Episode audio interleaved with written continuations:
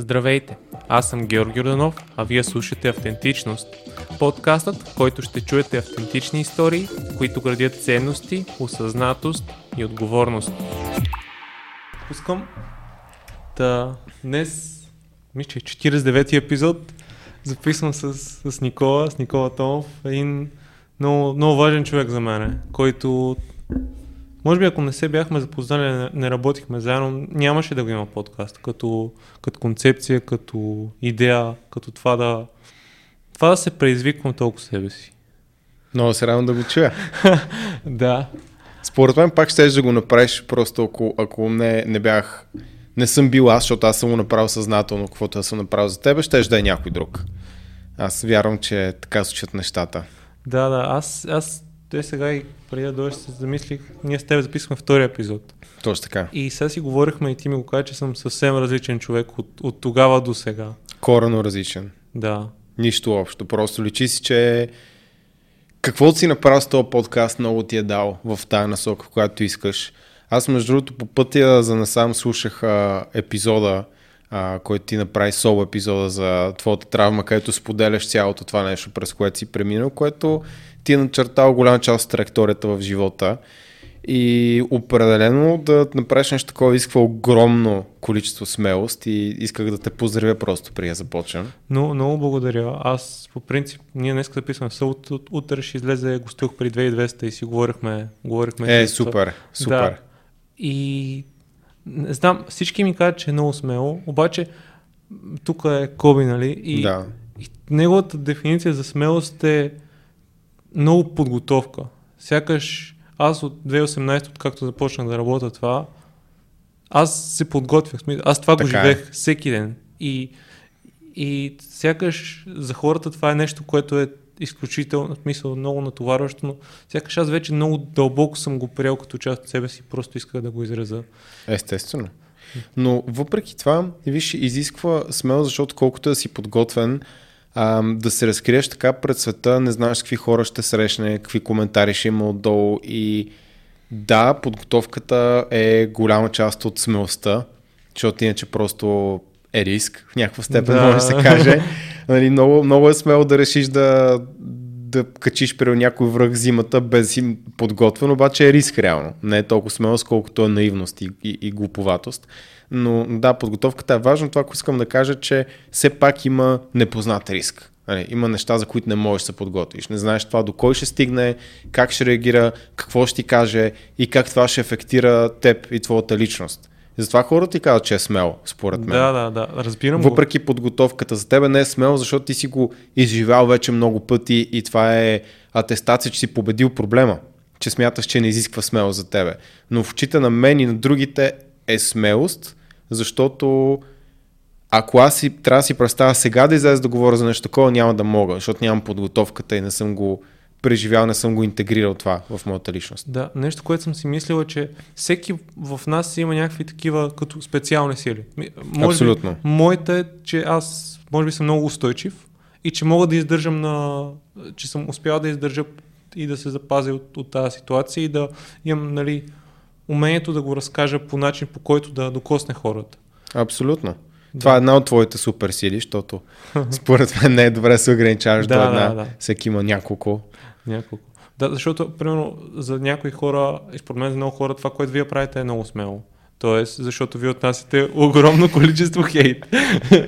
така е. Да, все пак има OnlyStance, което е... Факт, не е случайно. да, да, да и правите, защото вие можете да се ограничите в някаква сфера, в която да не е всичко да е по-скоро цветя и рози и да няма такива. Естествено. Можехме отдавна да се спирали да правим съдържание, между другото, защото, знаеш, доста сме развили бизнесите ни и нямаме нужда дори толкова много да ги промотираме, но сме избрали да го правим за да е предизвикателно и за да сме свързани с аудиторията, да виждаме все пак каква е обратната връзка и това с хората и те какво говорят по-скоро ни помагат да разберем дали стигаме до правилните хора. Защото ако има много такива коментари, знам, че най-вероятно съдържанието, което правим, не е подходящо за хората, които не искаме да приличаме. Да, може би аз до сега не съм получил такива коментари хейтърски за това, mm-hmm. което направих. Може, защото ми е, първо ми е по-малко аудиторията и второ, като цяло подбирам какво съдържание да правя и какви хора да привличам с нещата, които се занимавам. Да. Абсолютно, но такива хора има винаги те, каквото и да кажеш, винаги ще са недоволни, така че като дойде момента, просто, както каза Лазар, премести си го в другия кръчо и толкова. Да, мисля, че да, един през корин пиеш и... Един за ебин, да, и, да. и два фукитола и си готов. Да. И днеска, точно това е много върно с това, което искам днеска си говорим, а, за любопитството. Mm-hmm. Защото аз мисля, ти, Стан, и цяло се занимавате с супер много неща. Супер разнообразни. Ние преди да започнем, преди да спишем минали епизод, вие още не бяхте пуснали протеина, не бяхте почнали импакт. Като цяло много, много неща развихте за това време и много разностранни mm-hmm. умения са нужни за тия неща. К, как това, това за теб е любопитство ли е или по-скоро какво те кара да се развиваш в толкова различни сфери? Mm-hmm. Бих казал, че не се развивам в много различни сфери. Това mm-hmm. е нещо, което някой ще стане с такова впечатление, но всъщност аз вярвам, че фокус е изключително важен. Пробвали сме да правим много различни неща в по-далечното минало и всеки път, в който се върнем към това, в което сме най-добри, знам в кое сме най-добри, винаги ползата е била 10x, както се казва. И изглежда, че нещата, които правим са много разностранни, но те не са. Те са много тясно свързани с това, което правим по принцип. Ако дам за пример Impact, Impact е канал, който е фокусиран върху мъжка аудитория и конкретно мъжката аудитория, която е най-склонна да бъде наш клиент. И много хора видяха, че не сме просто фитнес треньори, а имаме и други интереси, които сме имали много преди да се занимаваме и с фитнес и те могат по-добре да се асоциират с нас и след това да се отворят към фитнес съдържанието, което иначе не биха гледали, да разберат за нас и ни погледнат нова светлина. Така че това беше много стратегически премерен ход от нас. Ние го казахме даже в видеото на фитнес канала, което пуснахме, когато обявихме, че ще правим нов канал. Обяснихме точно защо го правим, за кого го правим, каква е идеята и сработи и сработи. И ние, преди да започнем импакт, може би около година някъде се подготвяхме, обмисляхме как да го направим точно, кои да са конкретните теми, кое да включим, кое не, какъв да е самия формат, как да го направим. Така че беше много отново стратегически ход, включително с um, Proof Nutrition. Това е нещо, което започнахме 2019, средата на 2019 и да, отне доста време а, и поради COVID и един куп други обстоятелства да, да пуснем първия продукт. Липса и на, и на опит, да знам кое е най-ключово. В случая най-ключовото е опаковката. Това е най-тъмното нещо, което се изпълнява за такъв тип продукт, а, конкретно за този продукт. Но беше нещо, което първо един съдружник е изключително опитен в това, като цяло в а, дигитална реклама. Не случайно ние сме успяли да се изградим толкова много. Други ни съдружник буквално това прави от 10 години, се занимава с, само с e-commerce и ние допринасяме към този проект с това, с което ние сме добри. Стан е изключително добър в това да усеща на къде се движат масите и какъв е публичният интерес. Той много добре може да се свърже с повечето хора и да разбере къде са възможностите за развитие. Аз съм, да кажем, по-организиран, мога да правя стратегически връзки между различни и ключови партньори. И всъщност така се роди Proof Nutrition, защото наш сегашен партньор Киро, между според мен може да е много готин. Той, госту, той нали ви гостува или? Да, да, гостува ни, да. разказваше и за САСа и може да много готин гости на тебе. Но Киро ам, той беше на път да се откаже от този бизнес, тъй като сам, самия логистичен труд той не беше намерил как да го оптимизира. Докато аз сгубих екзодия, защото един мой приятел, а, добър приятел Виктор, той так му беше направил в Human Center и търсеше клиенти, с който да почне да, да праща пратки. Познавах много добър производител, който може да направи продукта в България, защото ние го взимахме от щатите и да го направи по-добър на същата цена и съответно да може да предоставим по-добро качество на същата цена. И естествено имаме Киро, който разбира и вече е стартирал а, някакъв добър продукт и, и е изградил основа на бизнеса, имаме някакъв списък от купувачи и просто казах, окей, събираме се и правим едно цяло. Но пак защо го направихме? Не защото е изкочил някаква възможност и ние сме решили, чакай сега ще го направим. а е решение, което е обмислено, тъй като да кажем, че консултантския бизнес, консултантски коучинг бизнес, сме го разгадали. Тогава не бяхме чак толкова много, сега вече е напълно разрешен пъзъл за нас. Нищо ние може да решим колко клиенти да имаме даден месец и ако искаме да имаме хикс клиента, знам какво трябва да направим за да стигнем толкова, ако искаме по-малко, по-малко. И да ти дам пример, тази година ние си забавихме растежа. Ние решихме, че приема 10% по-малко хора, 15% по-малко хора, защото искаме да забавим растежа, да довършим още някои неща, които има да се направят по програмата и от тук нататък да се фокусираме и върху други неща или да правим същото, но с по-малко от нашите усилия.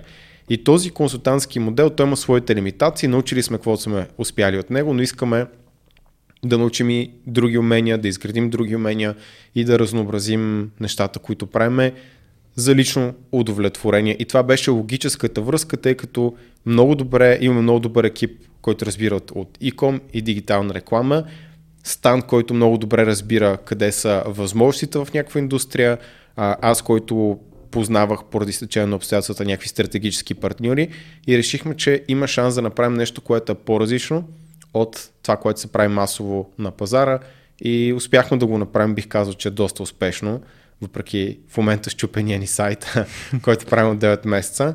А, но накрая намерихме много добър, добър девелопър, защото направихме един, който ни хареса, както и да е.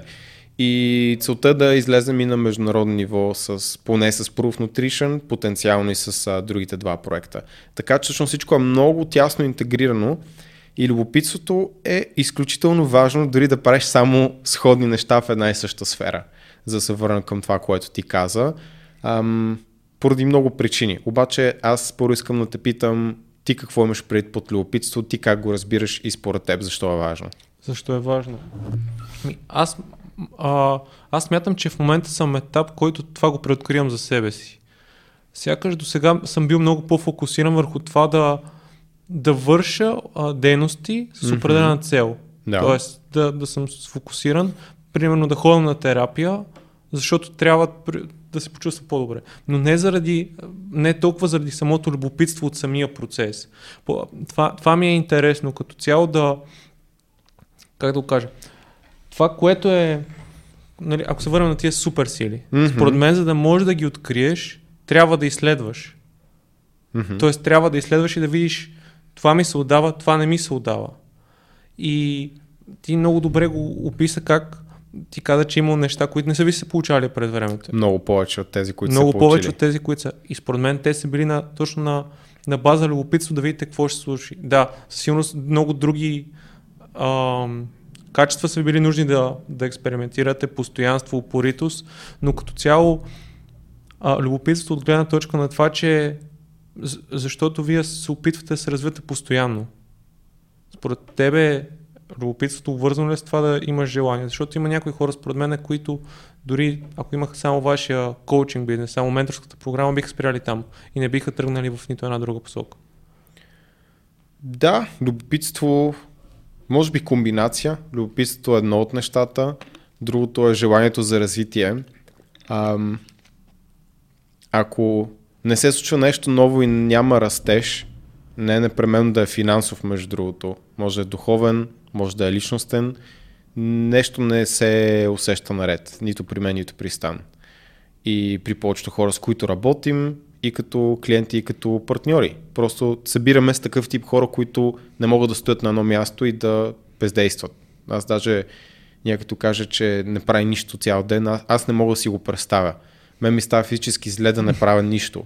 А, не разбирам как се прави, става ми глупаво, тъпо, хабя си времето, не мога да го направя. Мога минимум да гледам да уча да чета нещо ново.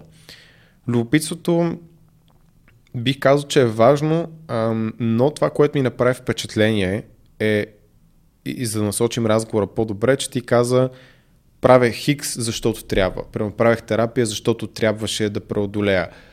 Ходил си на работа, защото трябва да изкарваш а, доходи. Тоест ми се струва, че ти стигна момента, в който си направил нещата, които е трябвало, mm-hmm. свършила, свършили са нещата, които са ти в списъка с трябва да ги направя. И от тук нататък стигнал, може би, момента, в който си добре, какво правя за напред? Вече правя всичко, което трябва. Грижа се за себе си, осигурявам се, живея самостоятелно, какво следва?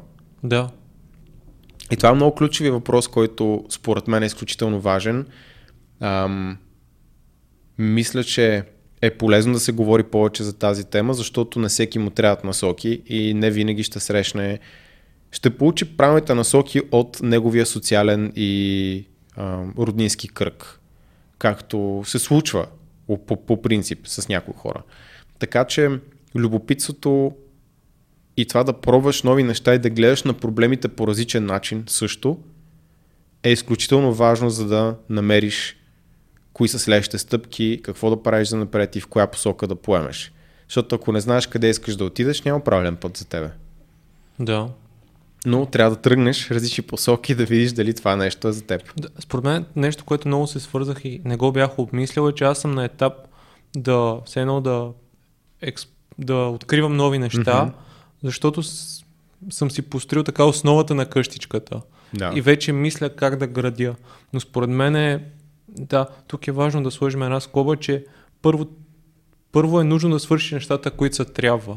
Тоест да излезеш от да излезеш от под нулата и да стигнеш до нулата, за да можеш да си поставиш основите и да, да тръгнеш да градиш нещо, което вече според мен е на база любопитство. Абсолютно. Виж, когато не знаеш как си платиш сметките и си нахраниш семейството, нямаш време да мислиш за тия неща. Което е иронично, защото трябва да мислиш за кои са следващите стъпки, за да си измъкнеш от тази ситуация, но за много хора, и това не е упрек, те когато са във въртележката, супер много работа, супер много стрес, супер много ангажименти, те нямат лукса да мислят за тези неща, както аз и, и ти. И ние сме положили усилия за да имаме този лукс, но, но все пак това е една от причините да, да има тази дискусия, да има този разговор. Да. И първото нещо наистина да имаш стабилност, но да се чувстваш сигурен с това, което имаш в момента. Сигурен, че имаш основните покрити нужди, сигурност, нали, подслон, храна, знаеш пирамидата на масло. Да, според мен, при мен е това, което беше като последно нещо, което трябваше да изчиста е здравето. Чисто, знаеш, ти, докато сме mm-hmm. работили заедно, постоянно изкачаха някакви, така е. някакви проблеми и тази година се едно пак, пак се повториха някакви, някакви сценарии от, mm-hmm. от, от, от, от, от тези събития и, и разбрах, че ако, ако продължавам по този цикъл, трябва мисъл, да, да. да се натискам, да се натискам, да се натискам, тялото винаги ще ми дава този сигнал, че нещо не е наред. Mm-hmm. И в момента се опитвам да го пречупа това, защото вече не съм на този етап, в който е нужно чак толкова агресивно да, да подхождам към развитието си. По-скоро нещо, което и от тебе съм чул и се опитвам да интегрирам е, че не е нужно да работиш толкова много, а е нужно да работиш шумно. И е нужно да, да знаеш за да знаеш какво правиш. И нещо, което от думите ти, а и като цяло от всички проекти, които правите, има яснота. Тоест, ти знаеш защо правиш А и знаеш, че възможни, повечето възможни варианти, които са Б. Не всичко, но имаш представа и знаеш как да отреагираш. Да, да имаш ясен план. Това е красотата и уникалното нещо на това, което ние правиме, тъй като за щастие моят твой организъм и на всички хора, които гледат са изключително сходни. Да, различни са в много аспекти, защото има много индивидуални разлики, но основните неща, кажем това, което е 80% е еднакво. И това, което ще работи за мен, ще работи и за теб и ще работи за всеки един човек, който гледа. Как ще го приложим е коренно различно, защото околната среда, социалния роднинския кръг, работа, стрес, други неща могат да окажат влияние, но основният принцип и механизъм на действие е ясен като бял ден. Докато ако искаш да откриеш своето прозвище, няма ясен механизъм. Няма план, а, план Б, план С. Няма ето го пътя, по който всички минават. Ироничното обаче, че някой ти казва има път, по който минаваш. Да, и ти и то в момента много лесно можеш да, да тръгнеш по тази посока, нали, курс, гуру, някой, който да, да следваш сляпо и за да и да почнеш да се обвиняваш, че това, което някой човек ти е предложил, не е, не е валидно за теб. Какво имаш предвид? И нали, примерно, стани успешен за, 3, за, за 30 дни, направи дропшипинг и такива неща. Да, защото да. те са масата. Да, имаш предвид за обещанията. За обещанията, да. да. да. Но дори да приемам хипотетично, че това е така, много бързо хората ще разберат повечето, че това не е задължително да им носи щастие. Може би някой в момента им обясня как това ще им реши проблемите в живота, но не е задължително това да реши нито един проблем, дори може да влуши проблемите, които някой има. Много ми хареса една история в... Не история, по-скоро размисъл в последната книга на Джордан Питерсън, който обясняваше, че най-лошото нещо, което може да направиш на проблем, примерно с, на човек с проблем с зависимост, е да му дадеш пари.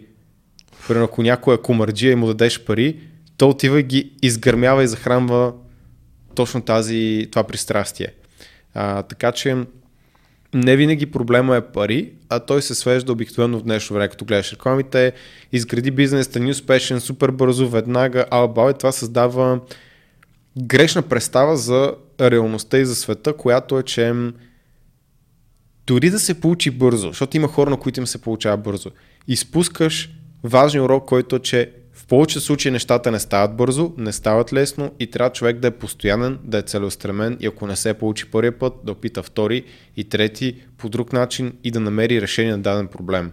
Защото ако всичко ти се получава от първия път и така живял 25 години и после срещаш с огромен проблем, който не можеш да разрешиш, разрешиш от първия път, какво става? Направо Рухваш. Сриваш се, да. Да, не можеш да се справиш. И тръгваш в downward спиралата и става лошо. А, така че това е нещо, което на мен не ми харесва. А, конкретно в този тип послания, въпреки че има и добри, има и, и, и лоши нали, такива курсове, но от друга страна това е предизвикано и от, а, според мен, голям степен провал световен мащаб на всяка вид учебна система, защото университета и училището ти обещават същите неща, обаче осъзнаваш, че това не е точно така в един момент. Да, абсолютно. Аз а- аз не мисля, че някога... Тоест, не мисля, че в скоро време ще се върша висшето образование, защото го смятам, че това е една от най-грешните инвестиции, които съм правил като цяло. От гледна точка на това, с което аз се занимавам. Да, да. За, искам да конкретизирам с това, да, че... това е така. Да, Защото това, което ти се занимаваш, има професионални сертификати, да. които и компаниите гледат много повече на тях и са много по-смислени от образованието в университета. В Но- повечето случаи. Но нещо, което ми дойде като размисъл, още когато ти, ми, ти ме попита да дам дефиниция за... Мгм. Е нещо, което се опитвам да бягам в този подкаст е да, нали, от тази ролята на да давам, а, да задавам въпрос, който очаквам определен отговор. Мгм. И другото нещо е, според мен е важно да се опиташ да, да си признаваш, че не разбираш от определени неща. Това е много важно. Това е изключително важно и да, нали, защото нали, когни- когнитивният дисонанс и това да нещо да ти ръчка мозъка, това, е, това ти предизвиква още повече ресурс, трябва да изхъбиш и ти бягаш от това. И според мен съзнателно аз се опитвам да, да видя друга гледна точка. Мгм. И, и, и мисля, че вие и го казвате, това е едно от най-ценните неща в импакт. Да дадеш друга гледна точка, която е обоснована, която е която се подготвил и изразяваш твоето мнение. Да, то може да не е като общо валидното, но, но то има стойност и човек, всеки човек може да си извлече нещо. Естествено, аз конкретно не карам никой да мисли нищо. Семия тая какво ще Да. мисли, моят живот си е толкова хубав и подреден в момента, че нямам нужда да убеждавам никой в нищо. А, но ако мога да, нали, да споделя нещо, което да промени дори един човек, защото знам колко хора всъщност получават а, мотивация поне да започнат някаква промяна, аз го правя. Смятам, че това е едно от нещата, които ми помагат да съм сравнително, не бих казал успешно, сравнително успешен с нещата, които върша. Това да, това да помагаш на другите. Да, но безрезервно. Защото има хора, които са ни... Са... Малко, е, малко е трудно да говориш за добрите дела, които правиш, без да звучи се едно се фукаш. Нали, Да. Реално като го споделиш, вече спира да е добро само заради доброто, което си искал да направиш. А, както и да е то, и, и там е много философски, а, философска дискусията, но просто ще отбележа без да се правя на светец или нещо такова, правя го, защото мога. И стан. Има ситуации, в които помагаме на някои хора безрезервно. Просто без да изискваме от тях средства, може да сме им дали безплатно наши курсове, защото са били в разговор с нас, не могат да си позволят нашата програма. Дали сме им безплатен ресурс, който по принцип се плаща, насочили сме ги, наскоро понеже ти си в, в нашата група в Patreon, добавих едно момче, което той беше влезнал за разговор с мен за нашата програма, искаше да, да си изгърми малкото спестяние, да работи с, с нас, нали, като фитнес треньори, а той има коренно различни проблеми. В смисъл, че той е изпаднал в някаква депресия, в някаква дупка и му казах, не, просто дръж спестяванията, вкарваме те в групата, бъди сериозен, ето ти курс, вкара го в една от нашите програми безплатно за един месец, защото момчето беше наистина влезнал в да не казвам къде. А, и, и му казах, възползва се обаче, почи да учиш, писа в групата в Impact, представи се, сподели си проблемите и той, а, нали, без да е там Patreon или whatever. И му писаха супер много хора, даваха му безплатни курса по маркетинг, почна да чете, Спомням да учи. това момче, да, да. Да, и, и това е нещо, което аз искам да видя обаче. Ако ще помагам на някой, той да, да прави това, което му се казва. Защото това е, иначе си губиш времето. Да, аз, аз мога да дам пример със себе си. Реално това, което се случи. Ние почнахме, тогава, се, тогава почнах и да работя и среда и се отключиха тези... Да, доста неща се включиха при теб. Доста неща се отключиха. Точно тази ситуация с Чичо ми реално. И ние бяхме почнали добре, нещата забуксуваха. Аз в един момент почнах да ставам доста несериозен към това. Към, към грижата за... Мгм. Към, към нашата работа. Ти, но ти нещо, което направи тогава и съм ти благодарен, ти тогава ми позволи да остана в програмата без да плащам за известно време. Да. И аз тогава станах за известен период още по, мисля, още по-несериозен. Така е. Обаче, тогава ти писах за нещо и ти ми каза, Жур, какво правиме? В смисъл, аз, ти си в програмата, ама ти не използваш нищо. Ти не се включваш в разговорите, ти не пишеш, не търсиш помощ, не си попълваш документите. И аз в този момент, мисля, си седях на си, това е така. Аз не си, смисъл, той ми дава възможност, която аз не използвам. И Мгм. м- мене по принцип това много ме тригърва. Мисля, това е... Аз ако имам възможност, обик- обикновено си я гона до край. И такъв, фак, мисля, това, това, това трябва да се промени, трябва да се променя приоритетите, защото и от тогава почна да се завърт, завърт това колело. Но при мен понякога просто, може би, ти беше да е така много приятелски настроен към мен. И аз малко го експознах за известно време, но когато ми постави границата, аз влезах и бях... бях Да. Ами то, стигнали сме за щастие едно ниво, където парите не са някакъв, кой знае колко голям фактор. Естествено, трябва, за да си плащаме сметките, за да имаме благополучие и всичко останало. Обаче много по-гадно е някой да не следва това, което ти си направил.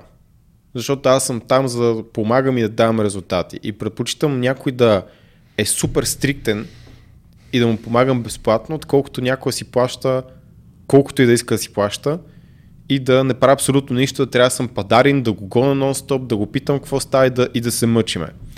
А, и това всеки, който е треньор или който занимава с някакъв вид консултантска дейност, най-вероятно ще атестира, че е по-важно да имаш човек, който е мотивиран и склонен да следва това, което ти му съветваш и, му пома... и се опиташ да му помогнеш, отколкото дали си плаща или не.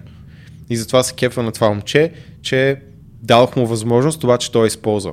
Изпо- Това е супер, да. Да, защото буквално му казах, е това са уменията, които се търсят в момента, нали, дигитален маркетинг, може да мериш много обучения, даваха му супер много хора някакви безплатни обучения, които той да гледа а, и, и той се хвана и действа и е проактивен. И сега ще видим докъде ще стигне. И ако гледа този подкаст, да се Да. стяга двойно, защото Да бачка. те неща нали, ще изчезнат. Да. Няма да има втора такава възможност, най-вероятно.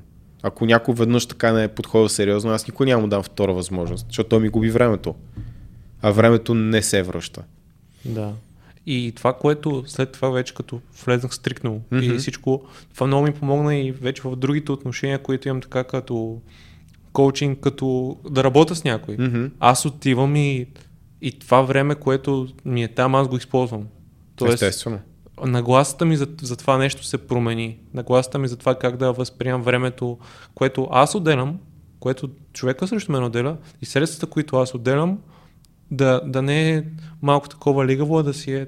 Аз, примерно сега, едно от, едно от нещата, които много ми помогна за подкаста е, че започнах бизнес коучинг. Mm-hmm. С една, с една, с една която запознах на NLP.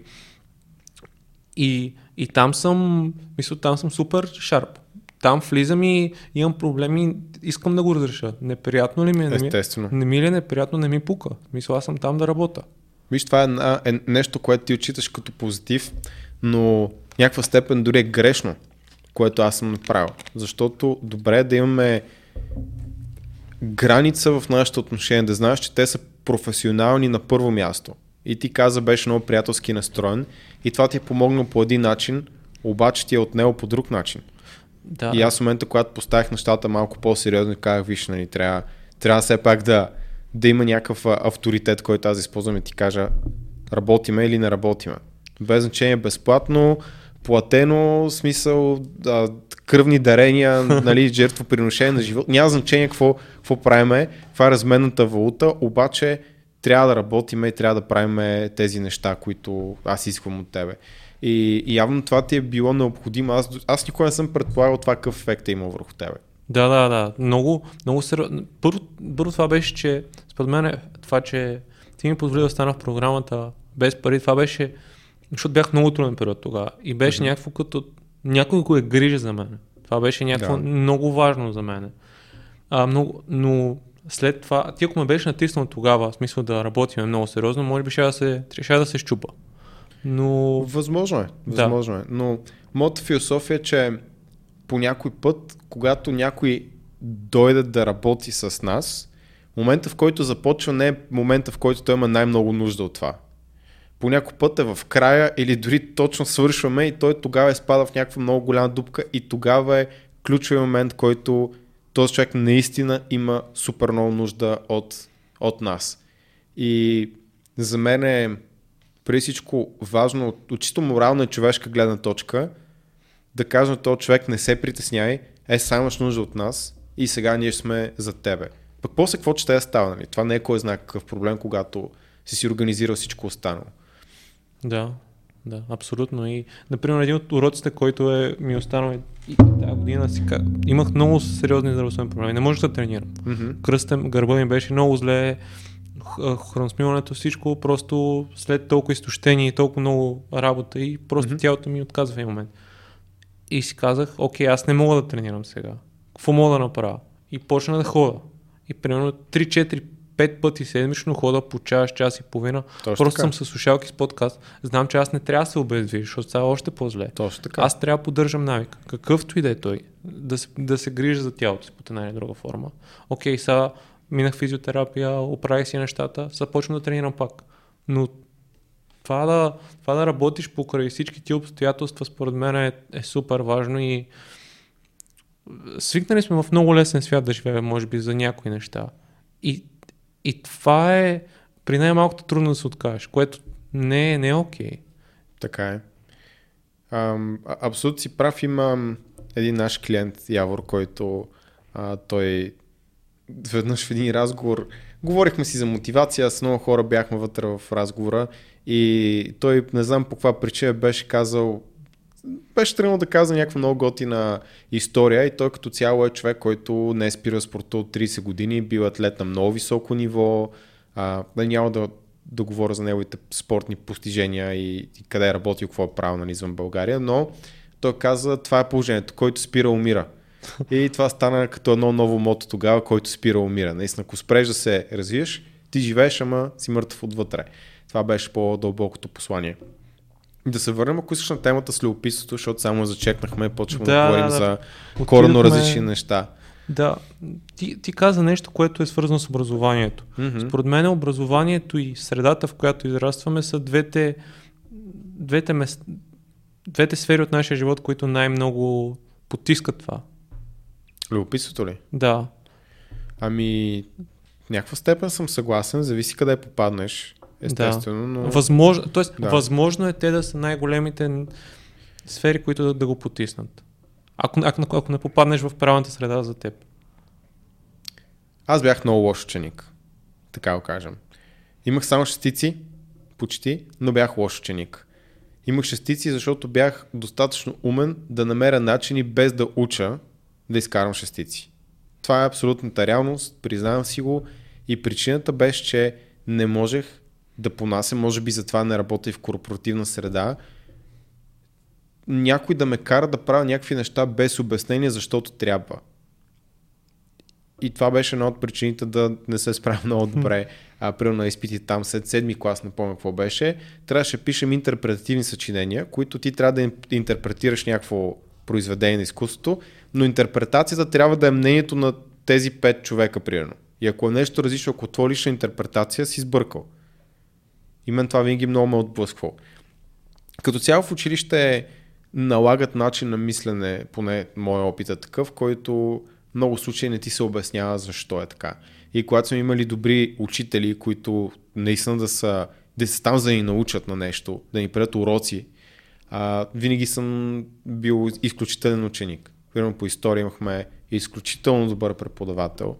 А, беше страхотна дама, която тя не ни обясняваше фактологически какво се е случило, а ни питаше и според вас защо това се е случило.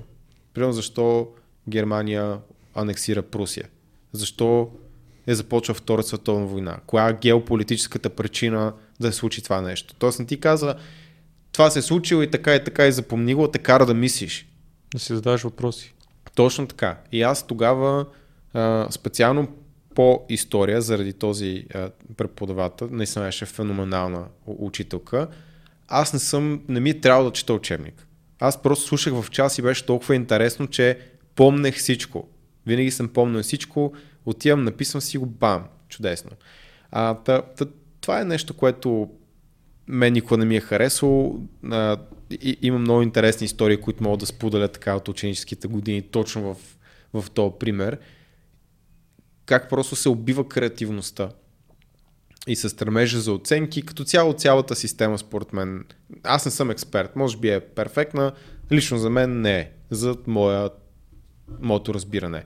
А, аз брав в а, училище в четвърти клас, ни, са ни карали, а, защото аз не го помня, това, това ми го разказаха родителите ми, да рисуваме морско дъно.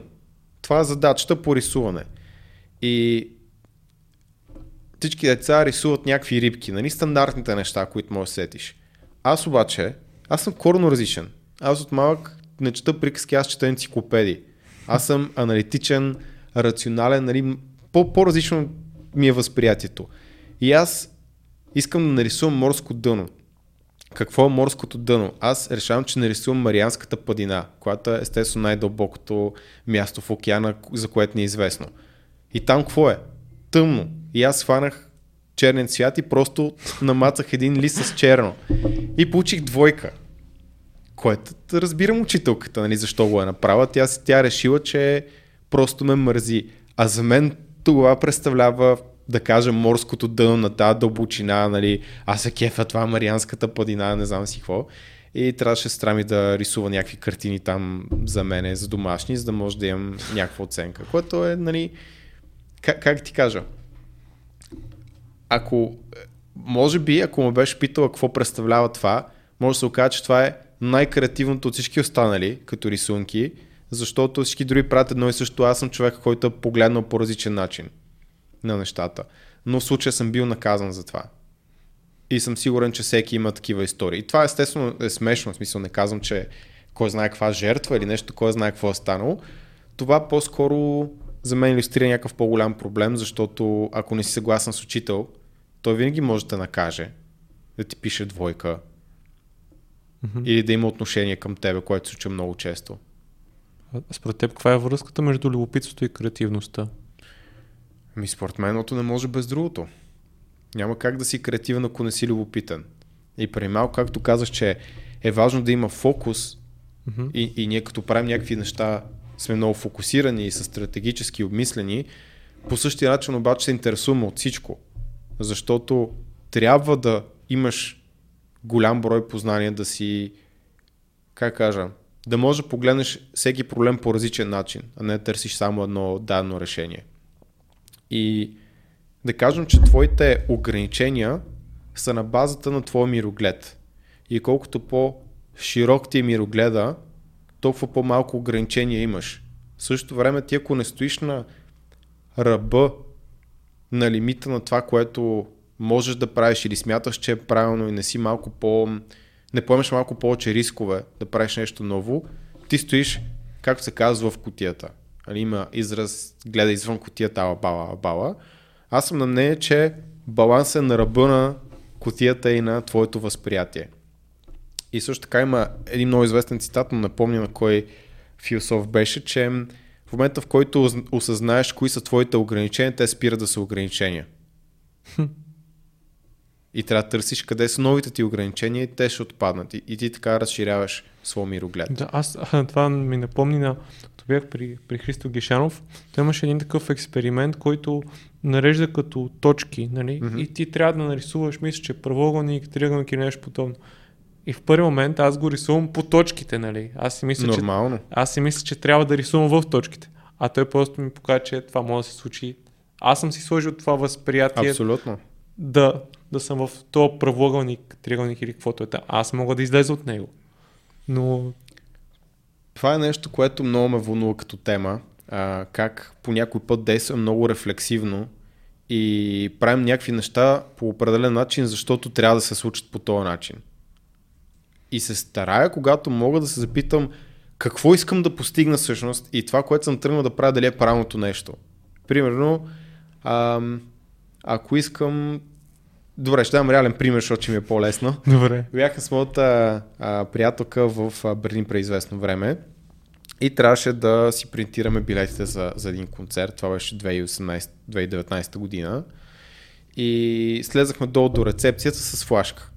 И ни казват, е, там има един компютър, ходете, оправете се с него, нали, принтирайте си нещата, ще ги принтираме тук и готово при което отиваме, то е с някаква мега урязана, мега странна, аз съм виждал такова нещо, версия на Windows, ма наистина мега странна, на немски и тя, въпреки че разбира немски, просто не успя да се оправи. Клавиатурата е променена, нали, клавища и така нататък. И се борим 15-20 минути, за да се справим с този проблем. Как с флашката да вкараме в компютъра, за да може да принтираме билетите, при което в един момент тя, тя нещо нали, почва да се напряга. Аз съм такъв, а що не ги пратим по имейл на, на рецепцията и те не ги принтират там? Което е много по-логично и бързо решение. Обаче, понеже сме получили инструкцията, вземете си флашката, отидете там на този компютър и си ги принтирайте. Ние не мислим какво е решението на проблема или какви са другите решения, а отиваме и се задълбаваме в това. И като видим, че не се получава след първата минута, ние какво правиме, като разумните хора, които сме, опитваме още 20.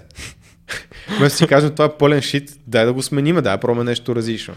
А, тази история някакси ми се запамети в съзнанието, защото просто е нелепа. И точно поради тази причина се питам първо какво искам да постигна. Каква е крайната цел, която искам? Искам да имам принтиран билет. Защото по някаква причина казаха, че от телефон няма стане. Или на венято, което ние посещаваме. И после, кои са пътищата, които могат да ме отведат там? А не искам билет, трябва да го принтирам, ето това е пътя и се опитвам 40 минути. Това аналитично ли е по-скоро? Тоест, не знам. Да, не съм не, защото, ми, не, защото ми е интересно и, например, колегата ми, с който работиме, той е, мисъл, и той като те е по-скоро е така аналитичен, смисъл много разсъдливо, много, и той стига до такива заключения. Примерно, аз ако трябва да свърша някаква работа, върву по инструкция. И върву по тази инструкция и си чупат 10 пъти главата на, на едно и също място. И той просто идва и казва, добре, дай да пробваме нещо ново. В смисъл, какво искаш да постигнеш? Нали? Точно въпроса, който ти ми зададе. Mm-hmm. И за точно това се замислих, че може би а, когато имаш по-аналитично мислене, ти се опитваш да опитваш да намериш по-различен път към, към целта. Или не знам, може би не е точно това, може би е да, е нещо друго. По принцип, най-близкия, нещо, което най-много ми е харесало, така ми е променил на гласта в тази насока, е концепцията за liminal thinking. Какво е това? Да, не съм Да, има и книга, която е по темата, много е кратка, не е кой знае колко сложна, има е в Audible, който слуша книги като мен, може да я чуе. Това е идеята да... Тя, тя си има правила. Аз мисля, че малко по-сложно ще стане да обясня каква е цялостната идея, но идеята е да си на ръба, това, което казах по-рано да не си нито по инструкциите, нито тотално да ги свърляш, просто да се опиташ да мислиш каква е крайната цел, какво трябва да се случи, кои са пътищата, които могат да ме отведат там и дали инструкцията, която съм получила правилната, дали начин по който гледам на проблема е правилния и по този начин да решиш кои да са следващите действия. И според мен е някаква степен е а, как кажа, заложено в нас, може би поради естеството на живота, не бих казал задължително образователна система, да следваме инструкции. Въпреки, че ако се замислиш откъде идва модерното училище, индустриалната революция, Манчестър трябват ни работници за завоите, Да. които следват инструкции и са на поточната линия. Така че да, свикнали сме, но според мен не само заради това, не искам да обвинявам училището в нищо, а, свикнали сме просто следваме инструкции с насляпо. Някой ти казва нещо, е така се прави, отиди го направи. Докато това по-скоро е, бих казал, да кажем, че някои хора биха казали, че е креативност. Аз бих казал, че е ам, просто непремиримост, че няма по-добър начин или нежелание на, на това да правиш нещата по стандартния начин. Както искаш го наречи, но просто е начин на мислене и е навик. Много хора се притесняват да не кривнат от инструкции, да правят неща по точно определен начин. Аз винаги се старая да се питам защо. Защо трябва да правя това? Има ли по-лесен начин? Как мога да читна системата? Както и в училище. Аз читнах системата. Откровено си признавам. От... Реално успеха ми трябваше да е към 4. Примерно. Аре, 4,50. Примерно. Да. За усилията, които съм полагал максимум. Моят успех беше 5,70 или 5,80 или там колко е бил. Нямам никаква идея. А, защото просто знаех как да се държа с всеки учител, къде да се подмажа, къде да се изтънканя, къде какво да направя. А бях ужасен в това да преписвам и никога не съм а, преписвал живота ми, освен в Защото и аз- четвърти клас веднъж. И аз не мога да Фанаха преписвам. много бързо и тогава си казах, това не е за мене. Това, това с преписването и при мен никога не се е получавало. И аз, и аз съм се замислил, че като замислих за училище, да, и аз съм имал много високи оценки по повече неща, които са ми били интересни. Примерно, някакви... Физика никога не ми е била интересна. Примерно, там имам тройка. И mm. не ми пука смисъл. Не искам да се занимавам с това. Въобще не ме интересува. Но да, но по-скоро при мен е самата структура, на, че аз е, си имам тази нужда от свобода, аз да, се, малко, аз да си реша кога да правя определено действие. Да, мисля, че това е при доста хора. Да. А, със сигурност аз мога да се асоциирам с това. Със сигурност има много хора, които могат да потвърдят, че и те са така. Ако не се лъжа, или Монтесори, или Вал, Валдорското ския метод на образование, но от двете мисля, че е подобно. Чрез игра, когато детето прецени, че иска, примерно, почете първи клас и сме 15 деца в а, класа и Гош от нашия клас решава, че не иска да се учи да чете. И не го карат да чете, обаче решава в трети клас, че иска да се научи най-накрая и се учи за месец, примерно. Буквално навакса те 3 години за месец, защото има искрено желание. А, преувеличавам, хиперболизирам, но доколкото ми е известен, това е една от тези философии. Не мога да ти кажа коя, не съм добре запознат. Да, има го, има със сигурност, има, има резон в това, но Не знам дали е по-добра, между другото, не мога да кажа. То, според мен е, е много важно нещо как се прилага. М. Защото то на, на теория много неща са изглеждали добре, ама идва 20 век, идват диктатурите и всичко, което е изглеждало добре на хартия, на практика е пократително. Да, има разлика между теория и практика. Абсолютно, да. Ако се върна на любопитството, е, което е темата ти, аз сетих и за, за Стив Джобс, не, нали, една от най-популярните му фрази е stay, stay foolish, stay hungry. Наобщо казано, казано на хората са гладни и да са любопитни на Мгм. младежите.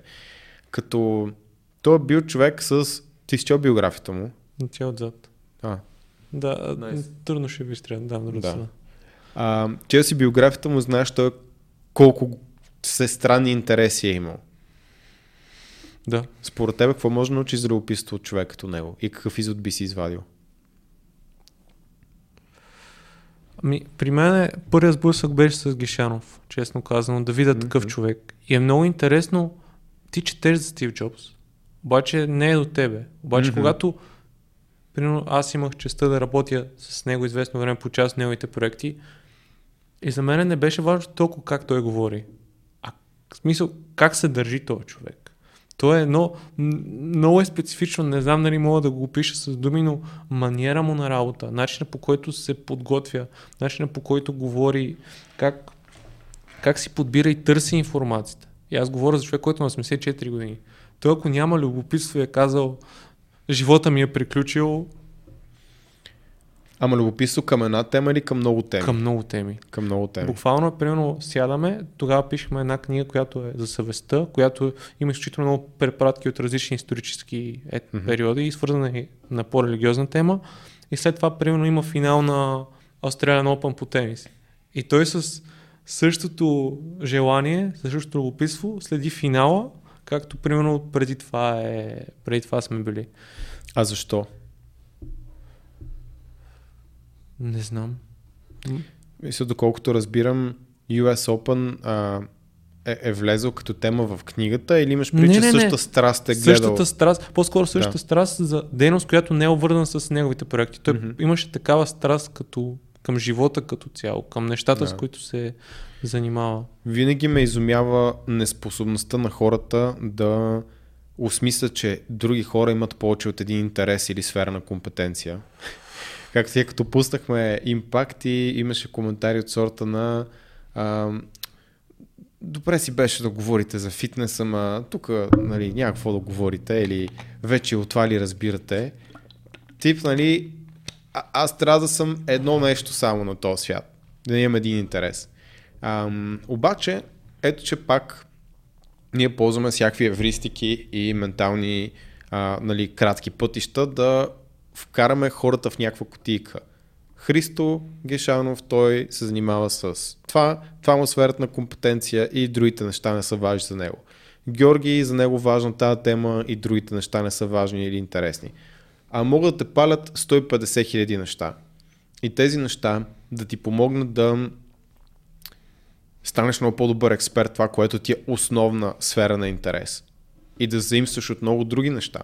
Както много изследователи са заинстали и са били вдъхновени от природата, за да направят някои изобретения или неща. Както Стив Джобс е бил много силно повлиян от а, контракултурата, от а, медитациите, а, от медитацията, от източни практики и е, въпреки че някаква степен е изповядвал философията на, да кажем, будизма най-близо, според мен, не съм експерт, а, така е бил и един от най-свирепите капиталисти, бих казал. Въпреки, че неговия фокус е бил да направим продукт, който да е топ, изчистен от към дизайн и всичко останало, все пак той е оперирал и в тази сфера. И е много интересна тази дуалност. Но това е защото един човек може да има повече от един интереси и да черпи откъде се сетиш мотивация. Аз буквално миналия ден направих едно обучение за нашите клиенти, в което им говорих за линди, мечопух и маховик. Маховика е, да кажем, физичен инструмент, мечопух е, ам, всички знаете кой е мечопух, а линди, нарочно го направих така да се чуят коя тая линди са, всъщност е ефект. Мисъл, ефекта Линди. А, Насим Телеп говори за това и е кръста на сладкарницата Линди в Нью Йорк. Тоест аз имам много интереси, обаче ги използвам за да направя аналогия и да предам важна информация на хората, с които ние работиме. И доколкото видях, им беше много интересно, защото не знаех какво да очакват. И това те обогатява като човек, като, като сторителър. Първо, ти какви интереси имаш? Какво ти е любопитно в момента? В момента. Момента това, което се случва е, почвам да развивам някакъв... Искам да... Покрай това, което се случи, с... покрай историята ми за травмата, това, Мгм. което разказах, това сякаш искам да си дам малко по-морален отговор на това нещо. И той по някой живота се среща с такива хората. Има една позната отскоро, Алекс, която ми разказва за Библията, за тя е вярващ човек. Мгм. И ми е много интересен този контекст. Да, да видя нали, човек защо е повярвал. Тя, тя ме е споделила защо е повярвала, но това си е лично. Тъй, че, Естествено, да. А, та, това е нещо, което е, което е интересно. Да разбереш защо това нещо е оцеляло 2500, не знам колко години от Стария Завет или 3000, не съм сигурен, не съм, не съм теолог, не ги разбирам много нещата, но ми е интересно да, да се предизвиквам в тази, в тази гледна точка. Защото, примерно, съм се интересува и от другата, от другата крайна точка, която е Докинс, който е тотален хейтър и в, Да. във всяко негово есе и съчинение е хейт по това. Но и той има стоеност. И когато, когато видиш чу- мисля, когато примерно видиш Докинс как пише за биологията, как описва Мгм. различните видове, той го прави все едно е най-красивото нещо на света. Да, после след две изречения на хейтва някой християнин или говори против Бог. Но И после идват хора като Герт, каква му фамилията, Гигер Гензер, примерно, нещо от сорта, Няма който е немски психолог, който някой от твърденията на Докингс, не за Господ, но за начин по който той възприема хората като свръхрационални същества, буквално ги опровергава емпирично. Така че да, винаги има някой, който ще ти даде опровержение на твоята теза и ще представи различна гледна точка. Да, това е едно от нещата, които а, аз искам да си... Защото според мен едно от ценните неща в, в вярата и в цяло в тези а, религиозни книги Мгм. е да, да не го, първо да не го приемаш директно. Да, то е абстракция. Мисля, ти трябва да разсъждаваш. И да, да се опитам да за мен да си извлека някакъв морален компас. Тоест някакъв Okay. моралният компас, според мен, е изключително важен в, във времето, което днес живеем. Защото нали, и цялата тази вълна на постмодернизъм и всичко, което се случва, че всичко е, всеки е уникален, че всеки може да възприема всичко, което си пожелае. Мисъл, според мен има неща, които са така. Мисля, неща, които не може да... Има си абсолютни стоености, може би, в Мгм. закономерност. Да, приемаш, че някои неща са такива по дефиниция. Да, но според мен е трудно да стигнеш до тях. Тоест, трябва да разровиш много, за да. За да... Защото друго, друго нещо, което е интересно е, че това е книга писана преди много години. Ти трябва да се предизвикваш, за да четеш езика. Ти трябва да се предизвикваш да мислиш по друг начин. Да се. Да, да развиеш различно умение в себе си. Мгм. Дали ще го приемеш, това вече е тотално различно. Тоест, това е една сфера на интерес, която имаш в момента. Да. Кои са други обаче сфери на интерес? Други сфери. Ами със сигурност много подкасти гледам. Подкасти, за да мога да да мога да си крада от всеки по нещо. Тоест, Правилно. да си крада от всеки по нещо и примерно, ей, сега открих тази седмица на Лили Гелева. Не знам нали знаеш подкаста. А, чувал съм го. Вис- Пак, пак забравих името, но става Свободно падане. Свободно мисля, падане, беше, да. точно така. Еми, примерно, аз, аз знам, че нали, начинът по който се изказвам не е най-добрия. Имам неща, които да работя върху това нещо. И като я чуя тя как се изказва, защото тя си е актриса, Мгм. как дига гласа, как сваля гласа, как си подрежда мисълта поначало и съм е, тук колко мога да си крада, в смисъл, това е супер, Да. това е супер интерес. Виждаш майсторството. Май, са- да, да, да, абсолютно. Добре, а какви други интереси имаш? Защото това са все някакви интереси, свързани с професионално личностно развитие. Те питам така, кое е нещо странно, което хората не очакват, а пък ти си супер заинтересован от него? Това е много интересно. Аз мисля, че ти, ти, ти, ти, TikTok нямаш, нали? Моля? TikTok не ползваш или Не, по- не. Да. Бях на сватба преди два месеца и играх кючек, ама доста добър кючек, смисъл. И един приятел ме снима и го качих в TikTok. И това нещо гръмна зверски. Сериозно ли? Това нещо направи 180к в TikTok. Вау! Направи, а, в момента, в смисъл в DFBG, във всякакви групи, някакви постоянно хора ми го пращат. Вау! Да. Смятай. Да. И е някакво такова. не, Аз се замислям, че последните два месеца съм човек, който е говорил за травмата си нещо супер лично. В А една... после ми върти кючеци по сватбите. после ми върти кичеци по Ах сватби. ти. да. И А имаш интерес към ориенталски танци или? не, в смисъл просто Или отвътре ти дойде? Просто, не, а по принцип, като сме били по дискотеки такова, винаги, Да. винаги ми е било интересно да танцувам. По-скоро това винаги ми е било Аха, нещо, окей. кое, което ме Да, то имаш, ето, имаш още един интерес, който хората въобще не биха асоциирали с тебе. Да. Примерно аз не бих, признавам си откровено. Абсу... Ми, то, никой в коментарите, те хората бяха шокирани. Смисъл, да, да, беше много забавно. Да. Ето, че се- всеки има нещо такова. Какво ще има при тебе? Нещо рандом, което ти е интересно. Някаква тема, която тотално не свързана и ти е интересна. Примерно пеене. Аз ходя от една година на пеене. Yes, много яко. Това е... Аз, аз между другото, мислех, че ти си ходил на пеене. Така е, да. Ама ти си ходил два-три пъти, нали? Не, глупости, ходех една година някъде. А, във Voice Academy или някъде друга си ходил? А, не, в Рокско. Аха. Да.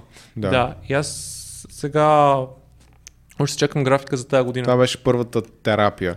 Това е супер яко. Официална. Да, беше много яко. Беше едно от най-готините неща. да. Друго нещо, което е той това е в групата, като сме, примерно сме имали конферентни, аз си обичам си пуша на реле, това си ми е като някаква, mm-hmm.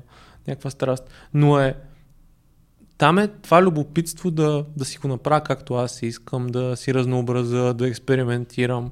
Според мен е, това е супер важно. Да, да, да изпитваш някакви неща, които да видиш нали ще ти харесат или няма да ти харесат. Mm-hmm. И, и сякаш всички тия неща ме обогатяват по един или друг начин.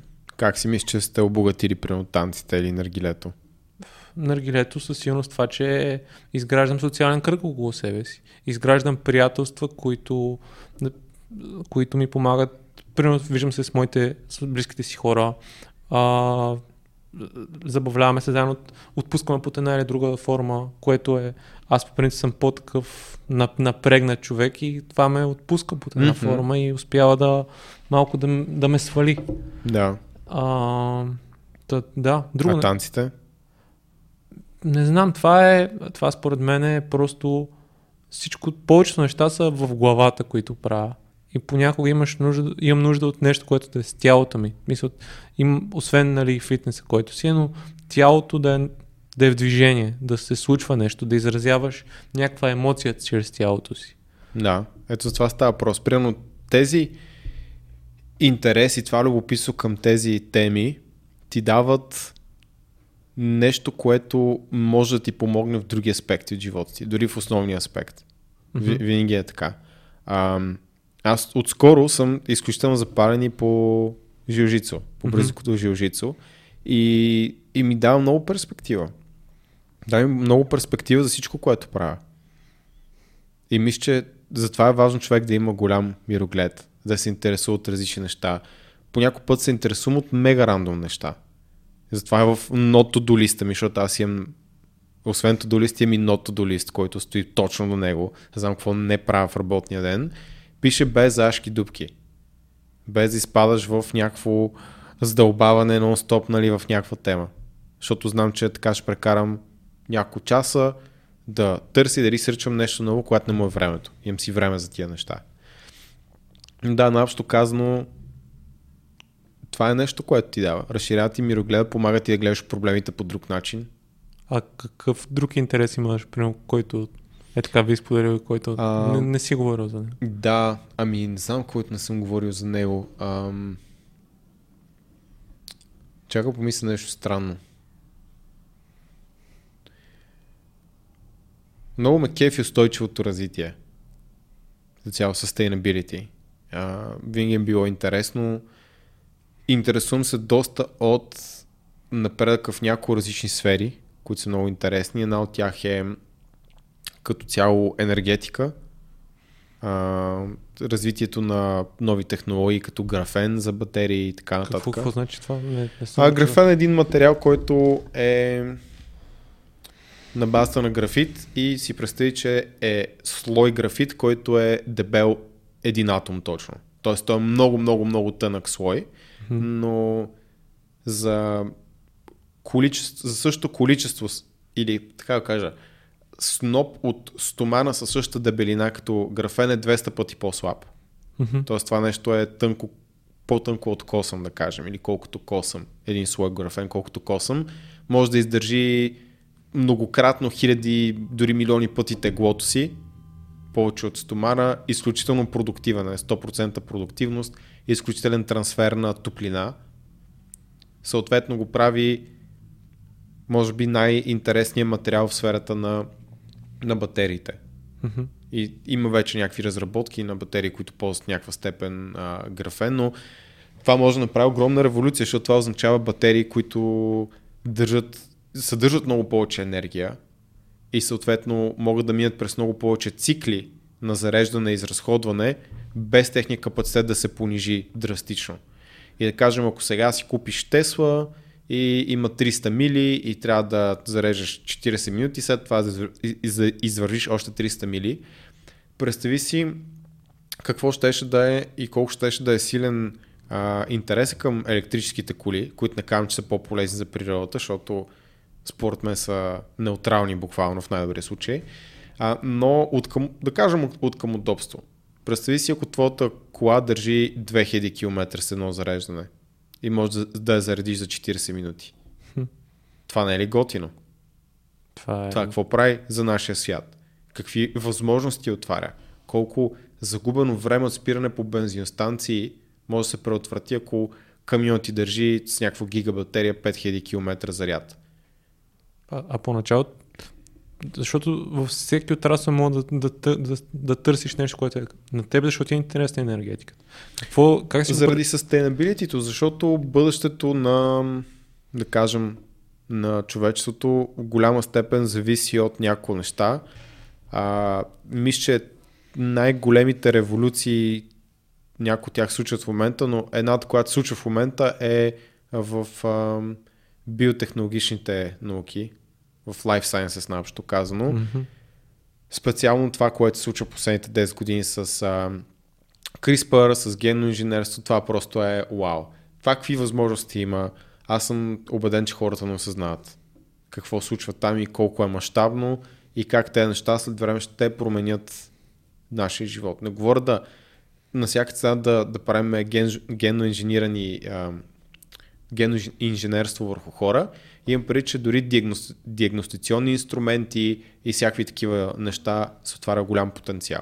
Тоест, например, в, ако имаш някакво заболяване, да може това да се диагностицира много по-лесно. Ами да, примерно вече има разработки, правят се, да кажем, инструменти, които свързваш с твоя телефон. Това е другата революция на производителността на, на всички устройства и специфично изкуствен интелект и така нататък. Но свързваш си едно устройство, което е с много малки микропори, да кажем, и вътре има а, агент, който е базиран на CRISPR технологията, нали, има различни CRISPR технологии, и поставяш слюнка и той ти казва изключително много данни за твоето здравословно състояние в момента. Примерно какви нива имаш на различни, кажем, глюкоза или каквото. И може това нещо, това, това представяш си колко е революционно. Ти вместо да ходиш до доктор, ако си на 500 км от най-близката болница, буквално си говориш с телефона, оставяш малко слюнка, това устройство, което преди е било достъпно в лаборатории, в момента е достъпно за тебе, информацията се взима и се анализира от твоя телефон, който вече е с изключително производителна способност и се изпраща до доктора и доктора ти казва, окей, промени си малко дозите на това лекарство или ето ти рецепта, купи си новото. За сериозни заболявания. Според теб, кои са стъпките в, в развитието, които са позволили това нещо да, да е възможно? Ами, може да прочетеш най-новата книга на Уолтер Айсъксън Ага. е, и ще разбереш. Коя е? А, на английски е The Code Breaker за Дженифър Даудна, която е един от пионерите в CRISPR. А, Да, по- по-скоро въпрос ми беше как, защото това е един от отраслите, в който в момента може да се стигне до революция. Според теб, а, това, което ми е като въпрос е как развитието в много различни технологии е позволило да се, да се развием в конкретна ниша. да, ами не съм сигурен, че разбирам въпроса в неговата цялост, но да кажем, че от една страна любопитство на хора, които просто им се чувърка в детайлите, а не искат да работят в офис. Конкретно интересува ги да режат бактерии да гледат какво става вътре, примерно. Субсидии на много а, правителства, на големи компании, които дават пари на млади изследователи, които да, да вършат тази дейност. И в някаква степен технологиите са се развили до едно ниво, което вече може да ги интегрираме. Да, мен по-скоро е това, е, е това ми беше като въпрос, че технологиите са позволили телефонът ти вече да е Да. достатъчно способен да, да направи този процес. Като цяло, инфраструктурата вече е, позволява, Абсолютно. позволява такива неща, които са преди си били немислими. Да, просто развитие, напредък. Мгм. Хора, които имат големи амбиции, които са любопитни. Това е его в голяма степен. Да, егото според мен е също е много вързано с това. Ми обвързано е, защото аз, ако Ти си човек, който ще промени света. Аз нямам проблем да имаш голямо его. Има и най-голямото его. Трябва това его да ти държи огън под дъто, за да може да си по-добър от всички нас и да измислиш нещо, което е ново и революционно. Да, абсолютно това е така. Стив Джобс с всичките си дефекти като човек или Елон Мъск, бих казал в случая на Стив Джобс, ако добре съм успял, ако добре и автор е пресъздал книгата и аз съм я разбрал, брутално голямо его. Мисъл, да. брутално голямо его. Обичаме ли го или го мразим, обаче този човек е променил една индустрия. Ако нямаш его, според те посредствен ли ще си? Не мога да ти кажа. Наистина не знам. Не съм човек, който може да определи не, тези неща. Мислил ли си на тази? Просто го задам така. Ами, на прима виста, мисля, че това не е определящо, защото mm-hmm. може да не си, ако нямаш его, може да си изключително духовен човек и да си много духовно извисен и това да не те прави посредствен. Но не знам там дали егото не, не се потиска под една... Малко ми е трудно, защото според мен и... Да, не знам, не съм сигурен, защото те, тези хора имат някакви други качества, които според мен те са развили във времето и пак може би има някаква вързаност с това да имаш. Със сигурност, защото не мисля, че е едно нещо определящо дали си посредствен или не. Да, да, да. И, и ако има, най-вероятно няма да е егото. Mm-hmm. Да, това, това е така си мисля аз. Откровенно не знам. Да, да. Но, но да, това е интересно нали, като, като тема. Защо енергетиката? Защото за целият този модерен начин на живот а, трябва в някаква степен да то, то захранва енергия. Трябва дали ще горим въглища, дали ще са атомни електроцентрали, дали ще успеем да направим революция в а, а, cold или warm fusion, наобщо казано това ще е много яко. Това означава безплатна енергия всички forever след това. Веднъж като се захрани процеса. Не знам човек, но това ще е много яко. Защото в момента, дори да, да кажем, пускаме всички централи възможни на света да произвеждат колкото може повече енергия. Ако няма къде да съхраниш тази енергия, какво става? Тя се губи. Ако ние произвеждаме в България като страна, което беше факт при известно време, доколкото ми е известно, защото като казвам енергетика, не самия сектора, нали, самата технология, нали, посоката, в която се развие, просто ми е любопитно. Любопитен ти е сектора като цяло. Да, не, не напротив, не сектора като индустрия, като бизнес, да ага. знам цени, обмени и така нататък, по-скоро технологията, на къде се движи самата, самата индустрия. А, да, реално ти пак може би го каза правилно, не в детайли как се самата, самия финансов аспект и бизнес аспект на индустрията, по-скоро като индустрия на къде се развива, да го дефинирам така. Там, ако България произвежда 30% повече енергия, отколкото изразходва, и не може да продаде на околните страни, защото те си имат достатъчно, нали, не изнасяме енергия, къде отива тази енергия? някаква степен, има някакъв капацитет, може да се ползва някъде се захрани, но в повече случаи губиш. Да, тук може би и ти, което за планирането, точно за структурирането, да може да изградеш, да използваш всичко в целия процес. Да, е много трудно да предвидиш кога какво потребление ще има. Има някакви исторически данни, mm-hmm. които се ползват, обаче да кажем, че има сигурно много модерни технологии, които оптимизират всичко това а, най-вероятно то излишен капацитет се ползва по някакъв друг начин, обаче просто казвам, че е интересно. Али, цялата тази енергия е да правиш къде отива. Ако изведнъж имаш технология, която много лесно, безопасно може да складира супер много енергия, няма да прегрее, няма да гръмне и в същото време капацитет на тези батерии ам, не се променя след циклите на зареждане и изпразване на самата батерия, ти изведнъж имаш много по-достъпен начин да съхраниш по-големи количества енергия.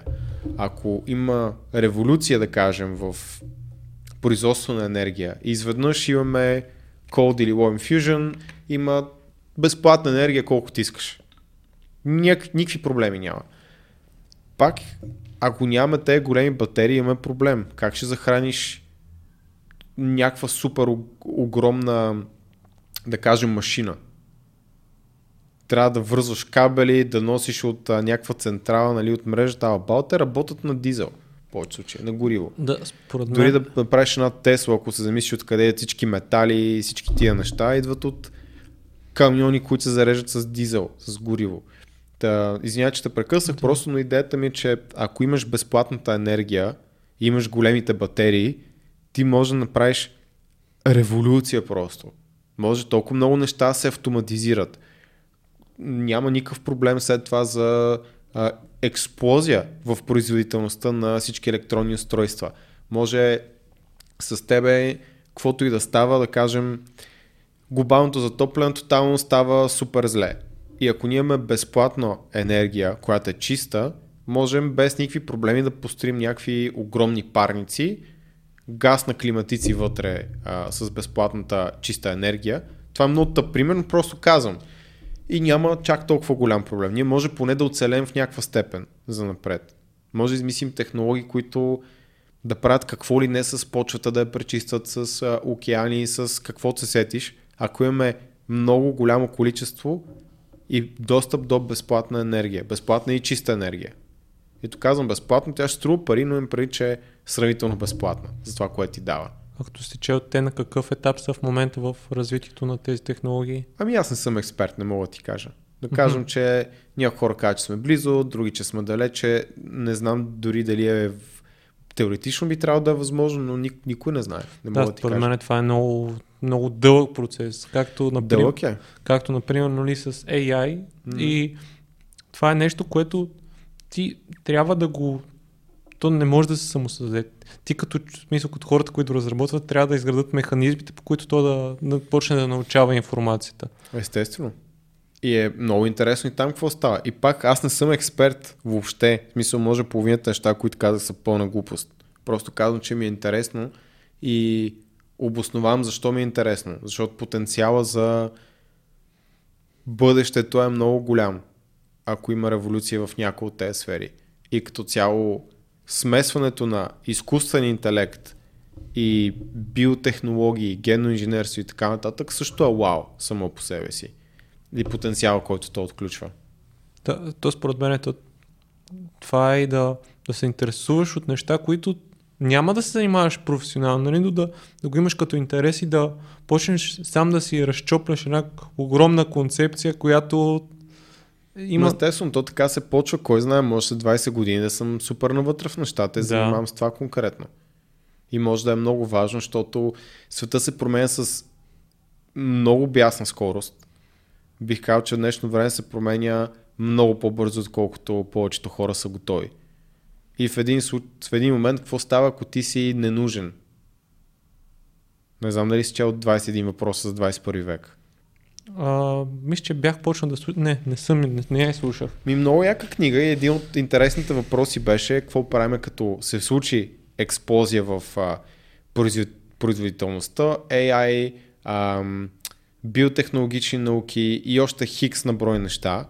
И изведнъж, да кажем, 80% от хората нямат работа. Те са заменени тотално на 100% от машини, които ще вършат много по-бързо, ефективно и така нататък и така нататък. И там може да има неща като универсален базов доход, т.е. ти да получаваш някаква заплата просто за съществуването си. Но какво правиш в своето ежедневие? Какво се случва след това? Да, според мен е то, точно тук е той смисъла. Ти да имаш Мгм. някакъв смисъл да ставаш и да, да си лягаш. Така е. И затова да имаш любопитство и интереси в различни сфери може да ти помогне, ако няма универсален базов доход и 80% от хората са ненужни, не ми се мисли какво ще става. Много силно ме съмнява в нашия живот или въобще да се стигне до там, въпреки че пак казвам, аз съм никой, точно, не разбирам от тия неща. Но казвам, ако ти се интересуваш поне бего от тия неща, имаш потенциални шанс за преквалификация, да навлезеш в някаква нова сфера, която е много интересна и дава потенциал да промениш много животи.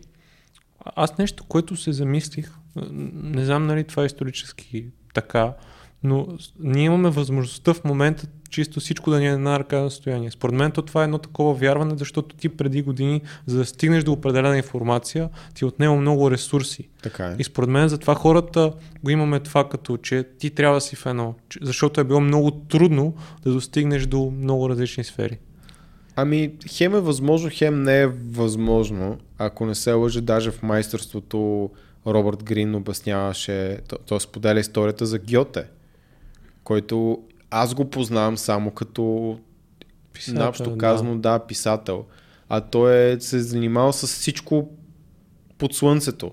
Събирал е камъни, занимавал се с геология, а, всичко прави. Абсолютно всичко, както и да Винчи. Да, Леонардо, то нали има Леонардов тип личност, ти си, да. Да, да така че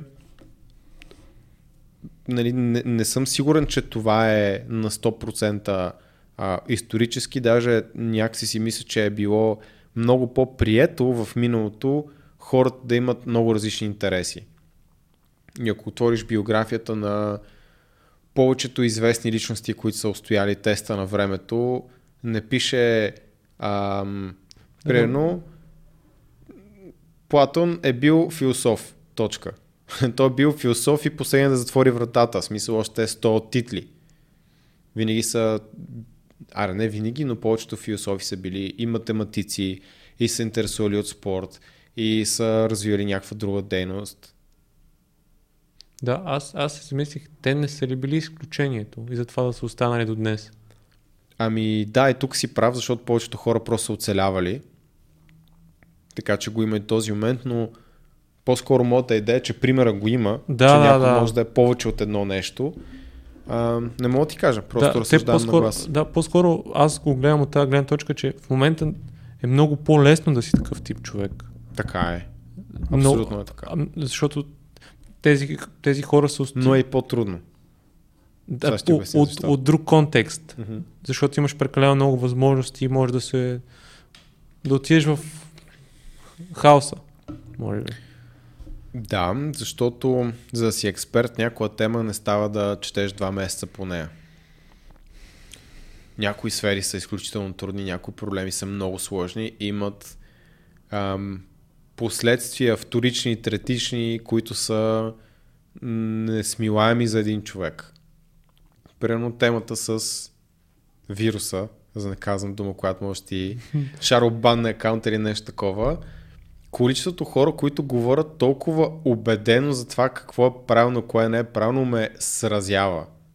Абсолютно никой човек, който познавам, видял съм да говори по тази тема и включвам себе си, защото началото и аз тръгнах по този път и, и, и осъзнавам колко грешно е било, не може да разбере и половин процент от проблема. Change my mind. Всички хора, които се занимават с това денонощно и от които баща ми буквално работи в а, една от по-големите фармацевтични компании и са екипи от хора, експерти, които занимават с статистика, биостатистика, епидемиология и какво сетиш под слънцето, не могат да осъзнаят комплексността на този проблем. И за всички други а, аспекти, не само за първичните последствия, както казвам, вторични, третични. И бай Гошо отдолно на горнището е гледал три пъти репортаж и е видял три криви статистики, да не знае как се прави и какво стои за тях. И обяснява кое е правилно, кое е грешно. В смисъл няма как да стане това. Много съм съгласен. Значи, е, аз не, като съм спорил с хора, не съм успял толкова добре да го артикулирам, но съм на абсолютно същата позиция, че това е тема, от която не разбирам. И, и по-добре да, да се опитам да, да се доверя на източници, които са доказани под една или друга форма. А то, според мен тук е в този момент, че постоянно ни облъчват с информация за това. Това е проблема. И затова казах, че ще ти обясня защо е труд, да. по, по-трудно също време да имаш а, експертиза в повече различни неща, защото с количеството информация нараства и количеството дезинформация и защото хората се сблъскват рязко с проблема, че ам, не всичко има едностранно и единично решение. Хм. И тогава трябва да правиш избори. изборите са тежки. Ми, да, да кажем. Изискват, изискват Мислене. Да, и да поемеш отговорност. И ако нямаш време да мислиш, защото си във въртележката, имаш деца и работа и шефът те стресира и трябва да се грижи за 101 неща, какво правиш? разчиташ на авторитети в най-добрия случай, които авторитети разчитат на други авторитети, които разчитат на трети авторитети и до тебе достига някаква смелена информация от 15 източника. Затова казвам, че наистина красотата на това, което ние с там правиме. Повечето хора не могат да осъзнаят. Моят твой организъм не са еволирали, кой знае колко много в последните 10 000 години. Същите сме. И това, което работи за мене, ще работи за тебе и ще работи всеки, който гледа.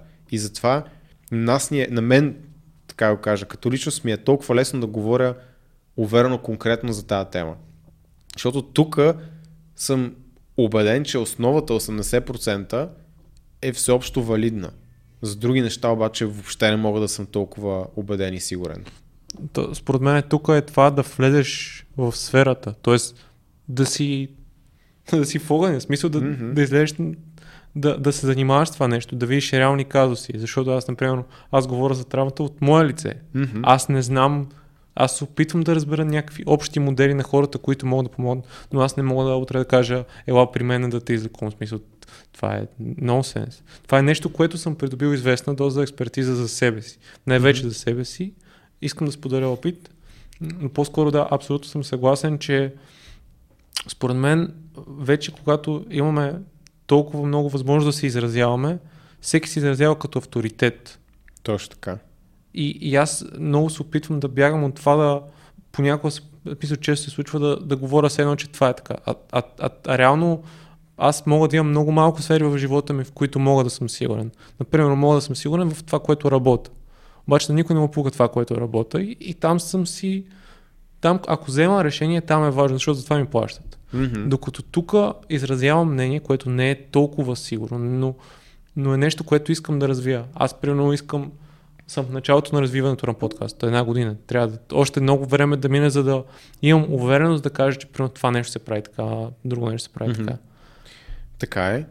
А, самите проблеми се различават и по комплексност и по количество информация и дадох примера, който дадох преди малко, защото той е пример за нещо, което най-вероятно след 20 години ще разберем в ретроспекция какво е било правилно, какво е било грешно и т.н. Сега в момента много трудно, може би някои хора имат правилна интуиция, други не, но всички залагаме малко или много на определени тези теми и твърдения. И аз не говоря по тази тема, никога не съм използвал малката платформа, която имам да говоря по тази тема. И ако някой ме пита, мога да му кажа единствено и само лично мнение. Не мога да му кажа нищо повече от това. Като моето лично мнение има нула стойност. Има стойност за мене. Аз съм взел решение за себе си, точка. Ам, това е което мога да, то, да кажа. То според мен то, това е пак той а, когнитивен дисонанс. Ти да си признаеш, че не разбираш от дадена сфера, Mm. и да кажеш Пич. Това е едно от най-хубавите неща. Толкова, толкова улекотява душата, когато някой те пита да кажеш не знам, не разбирам, не мога да ти помогна. Вместо се напрягаш да търсиш отговори, да се правиш на експерт по всичко и не знам, що хората си го причиняват. Защото за, специално за тази глобална ситуация, която е в момента с вируса, ти, ти, получаваш едно парченце от пъзела. Да. Не, дори да не говорим за това. Да. Примерно, ако ме питаш а, някой въпрос, който се предполага, че аз имам отговор, дори много близко, примерно, питали са ме в, съм прави, са ме кани на част на някакви места, а, как да си подберем екипа. Ние имаме екип, който не е малък. Ако броя всички всички хора в Aesthetic by Science, защото всички са почти, не всички, ами, не почти, ами всички са подизпълнители по един и по друг начин са около 19 човека или ни сътрудничат по друг начин. Mm-hmm. Като да кажем, че 10, защото не мога да ги сметна в момента, са фул тайм. И ако някой ме пита как се изгражда екип, може да си каже, ето Никола, 10 човека, екип, 19, нали, това е самата компания. Нищо не знам, нищо не разбирам. Ма, не мога да ти обясня колко не разбирам. Просто съм изкарал късмет, че съм взел хора от моят социален кръг на интуиция, прецени съм, че те ще си вършат добре работата и, и те се справили добре. А бих могъл да кажа от позиция, нали, аз съм голямата работа, имаме тук солиден екип, мога да ти кажа как да си намеш правите хора. Не мога. И за много такива неща, които хората очакват да има отговор, нямам дори бегла представа за адекватен отговор. И е толкова олекотяващо да го кажеш, защото има много очаквания към тебе след това. Обаче им чувствам, че хората се чувстват длъжни да изразят мнението да е правилното. Ако се върнем пак на темата за училището, все едно в училище като госпожата каже Никола дай отговор и ти да се притесняваш да не кажеш нищо, защото ти пише двойка и да почнеш да се измисляш. Да. И то според мен, аз например съм го забелязал това, което на, на, в момента работи. Примерно, ти за определена ситуация, която ти ще ти се случи от ежедневието, ти имаш определен сценарий, който се развиваш в главата. Поне аз mm-hmm. го правя това, че когато отида, примерно, при Елена на терапия, ще работиме даден проблем. Обаче, излиза, че има друг проблем, който е преди това, което аз съм си мислил. Mm-hmm. И тук аз имам избор. Или да продължа тъпо и упорито да се върна към това първоначалното и да не постигна нищо, защото имам спирачка преди това, или да си малко да се смира и да си кажа, абе, дай да, дай да видим това, което в момента те тревожи. Абсолютно. И, и да, да според мен то това, това, е да, това е до някаква степен да се смириш. Тоест да си кажеш, аз не разбирам от всичко в този свят. Пак казвам, това е едно от най-хубавите решения човек да започне да живее по този начин. Толкова улекотяващо. Да, изграждате някакво спокойствие. Според мен, което имаме нужда в това време, в което ти постоя... ако, ако не си, първо не си филтрираш социалните мрежи поначало, ти може да има да си подложен на толкова много стимули, че направо да ти гърми главата. Съгласен на 100%. Да, и примерно в момента аз нямам нотификации. На абсолютно нищо. Ако искам да, да си пиша с някой, аз трябва да си отворя месенджера или нещо такова. Не ми излиза. Така е. И аз съм така. Нямам нюсфид в Facebook, нямам нюсфид в uh, YouTube, нямам препоръчени видеа в YouTube, в LinkedIn. Общото социалните мрежи, ако влеза през компютър, защото телефона не знам как да ги блокирам все още, нямам никъде нюсфид за нищо, нито в Instagram, никъде. Да. Защото ако влеза в социалната мрежа, искам аз да ползвам нея, а не тя да ползва мене. И дори сега стана, вероятно ще направим TikTok, защото много избухва, обаче ние ще направим акаунт, ще запишем предварително супер много видеа и нашия social media менеджер ще влиза и ще ги публикува. Но аз няма да влизам в този акаунт никога. Защото не ме интересува толкова много и защото не искам да съм обвързан с още една платформа. Да, да, да. И аз точно пример, който да е с LinkedIn. Аз, ти като, а, примерно като влезеш, там имаш сравнително развит профил, поне при мене, те бомбандират HR, които перманентно ти пишат. Мен това в момента, аз си харесвам работата и въобще не искам да се замислям. Аз влизам mm. просто, пускам си епизода на подкаста, излизам. Абсолютно. Не искам да, не искам да виждам абсолютно нищо там. Нормално. Да. Осъзнаваш, че това ти пречи. Смисъл, че това е шум в твоето ежедневие, който ти пречи просто да то, си фокусиран. То според мен е тук фокус е обвързан може би с приоритетите, които имаш. Mm-hmm.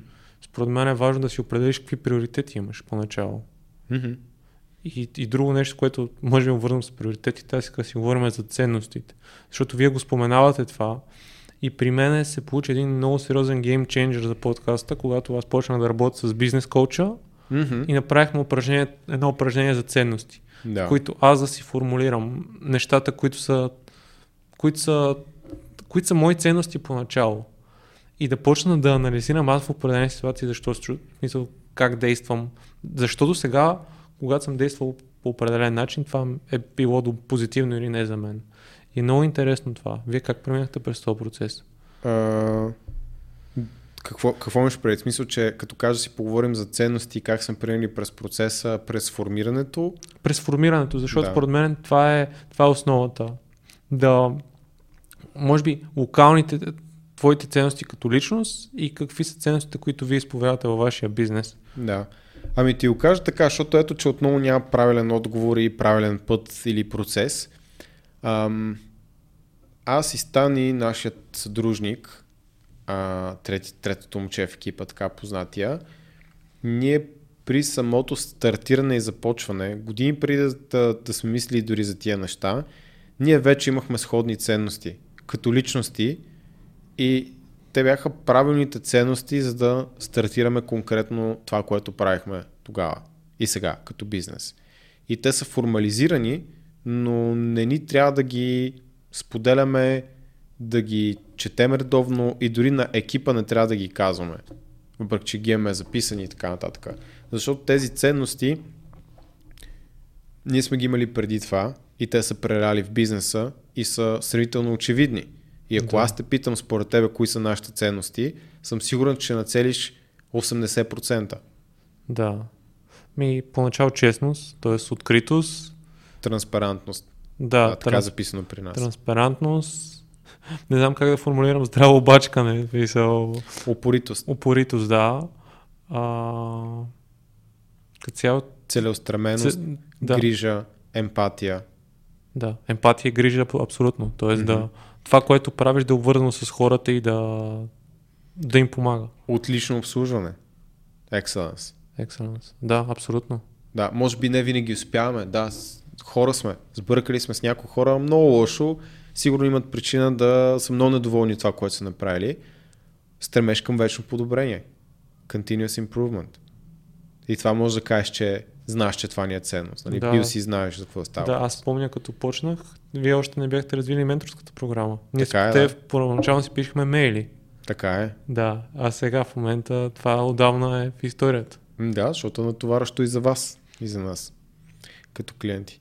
А, но, но да, така че ето, че ние не сме седнали да ги измислиме и след това да тръгне нашия бизнес или еди какво си. Това са нашите личностни ценности, които ние отстояваме и ги имаме така или иначе като хора и сме ги преляли в бизнеса и те, понеже са наши ценности, буквално всичко, което правим отговаря на тях и, и, и ти го виждаш като клиент. Mm-hmm. И хората, които са с нас, го виждат като клиенти. И знаят кои са нашите ценности. Да, аз, аз те попитах, защото при мен беше много геймченджер, защото беше трудно да ги формулирам. Така е. Сякаш те, тия неща се едно ти пред очите, обаче си такъв... О, аз много лесно ги формулирах. Може би, защото доста дълго време съм го правил това. Обаче, интересното е, извиня, че те прекъснах, че да, ние ги просто. формулирахме като, а, като действия. Тоест не е транспарантност, а да сме винаги транспарантни. Не като упоритост, а винаги да сме упорити и да действаме с целеустременост да mm-hmm. предоставяме отлично обслужване. И според мен има доста по-голям смисъл да не е просто думичка, защото думичката нищо не прави. Транспарентност. То, Али да, да, ти, да, ти каза какво да правиш. Mm-hmm. Как да действаш. Той според мен е важен индивидуалния контекст, защото за... ти, ти когато минеш през този процес, трябва да, да си извадиш тия фундаментални неща за себе си, защото примерно за теб е транспарентност мога да в контекст ти личност ние да го разбираш по един начин, за, за мен да има друг контекст, който според мен също е важен и когато вие работите да. в екип е важно това нещо да се формулира. Естествено и преди това трябва да имаш някаква мисия и визия. Сигурно си прави това. Това с, за мен това с визията беше изключително трудно. Mm-hmm, Всяка, интересно. Това беше процес, който сега, аз, аз го открих като проблем, който имам, че аз когато кажа нещо, се едно аз трябва, в смисъл, много се mm-hmm. привързвам към това. Mm-hmm. Много, давам много голям комитмент. И примерно, ако искам да постигна нещо след 5 години, аз, аз съм такъв, че задължително трябва да го постигна.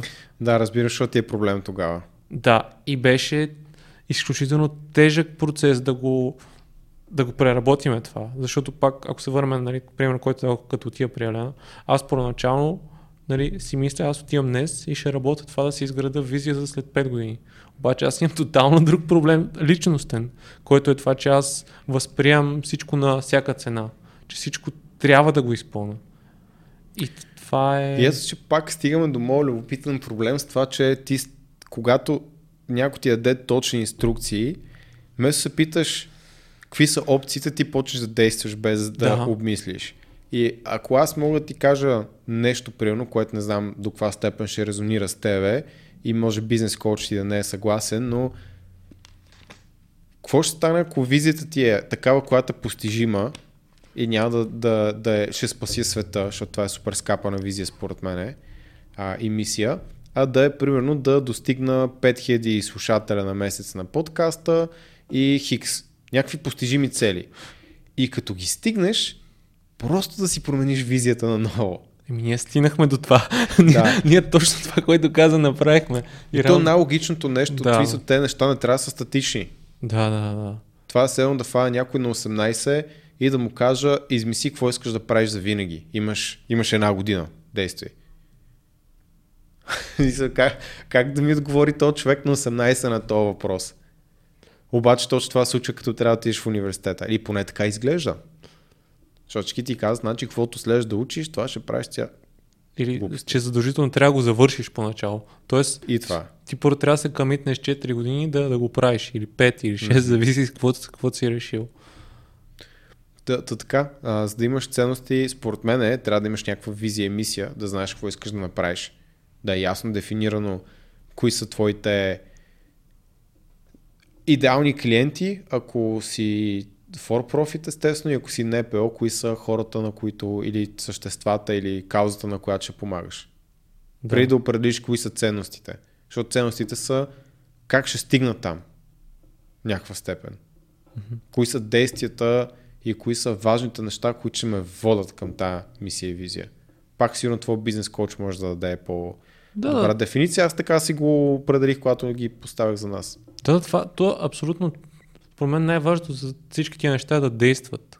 Mm-hmm. Тоест, перфектният вариант понякога, нали, всичко да е по книга, понякога не е най- най-адекватното и реалното. Да, със сигурност, със сигурност съм съгласен с това, което кажеш и, и е така. Просто трябва да знаеш какво искаш да постигнеш, за да го постигнеш и да, да вървиш в тази посока. Да, няма как да постигнеш нещо без да знаеш, че го искаш. Смисъл. Трудно се случва. Трудно може да станеш Исейн Болт без да знаеш, че искаш да тичаш най-бързо от всички. Да. И, сп... да. и например, ако ползваме Юсин Бой всички изключителни хора, за пример, да, сякаш те са имали точно е тая визия и, и после са раз, разграфили всички други неща Абсолютно. по пъти. повечето случаи да е, някои от тях не са имали, но да кажем са били винаги са знали, че има нещо друго, нещо голямо и всичко, което са правили подсъзнателно ги е водил към тази цел. Колкото и различни интереси и любопитство да са имали в различни сфери. Да. Това, че... А ти за себе си знаеш ли, преди да почне всичко това, ти за себе си има ли си усещане, че искаш да правиш нещо голямо? Тоест, Да. че си вярвал, че... От малък. От малък си го има това. Абсолютно. Просто от малък бях убеден, че не може да е просто е така да работя и да ми свършва деня по този начин. От малък им пред от 5-6 годишен. Може би по-малък. Имам ясни спомени от много детска възраст и интересното е, че а, и стана бил така. Като малък и той си е мислил, че и той ще прави големи неща и ще иска да има големи постижения. Да, много интересно. И аз, и аз това съм си го мислил, е много, много интересно. Аз мисля, че това е въ- възпитано в някаква степен в, в мен и мисля, че повечето хора и повечето деца така ги учим, защото аз знам какво ще казвам на моите деца. Ще им казвам същите неща. Мисля, че ти можеш да правиш велики дела, можеш и всичко, стига да работиш здраво, упорито. А, аз тук мисля, че много съм повлиян от баща ми. Честно казвам, и то не е било толкова думи. А това, че Тоест думи е по-трудно, даже с действие става. да, това как той, как любовта, която той изпитва към работата си. И това, той е строител. И когато бях по-малък, той ме водеше с, с него. Mm-hmm. И виждах, той, баща ми не е от хората, които много говори, но виждах с каква, с- как го прави, как го изпивва и С какъв детайл го с прави. какъв детайл. И все едно аз си казах, един ден искам аз с нещата, които се занимавам да съм такъв. Mm-hmm. Да, Примера. да, примера. ако се върнем пак на биографията на Стив Джобс, помниш частта, в която а, неговия не биологичен баща, но все пак баща, Мгм. а, строи, пра- прави шкафове и такъв тип неща с него, защото той бил доста сръчен. И винаги дори частта зад шкафа, която ти не виждаш, той иска да направи перфектна и възможно най-красива. Да. И Стив Джобс го е взел това и, и дори за вътрешната част на iPhone, това, което не виждаш или за някое устройство, трябва да е перфектно подредено, красиво и естетически издържано. То пример му се е запаметил в съзнанието за винаги. И, и така става, да. Родителите са богове за нас, като сме деца. И примера, пак казвам, по-важно от думи. По същия начин, ако моите родители са ми казали като малък колко е важно да съм физически активен и да се храня здравословно, обаче те само junk food и не спортуват никога, мисли, че аз щях да спортувам или да се храня здравословно. Много малка е вероятността, да. Ами, единствената вероятност е, ако съм отблъснат, гледайки ги как те си хъбат здравето, те не са така в никакъв случай, и да реша толкова да ми направи негативно впечатление, че да реша, че аз няма стана такъв. Аз, примерно, мога ти дам такъв пример с и двамата ми родители пушат. Mm-hmm. Ама много пушат. Смисъл, mm-hmm. от както се помня и, и това супер много ме отблъсна. Това ми беше Да. някакво много да се пуша на гиле, но никога цигара не искам да, да запала Да. през съзнателния си живот. Толкова ме отблъсна. Е, е, е, в смисъл, само в този смисъл, мисля, че Само- може да проработи. Когато е толкова негативно, че ти си кажеш, не, това е една от чертите на Това- моите родители, които аз никога няма да притежавам. Да, да, да. Но да, със сигурност е много по-лесно ти да се адаптираш към това поведение, което, което те са придобили. Mm-hmm. Затова казвам, нали, действия. Не, не думи на всяка цена. Си мисля аз. Да, да, абсолютно.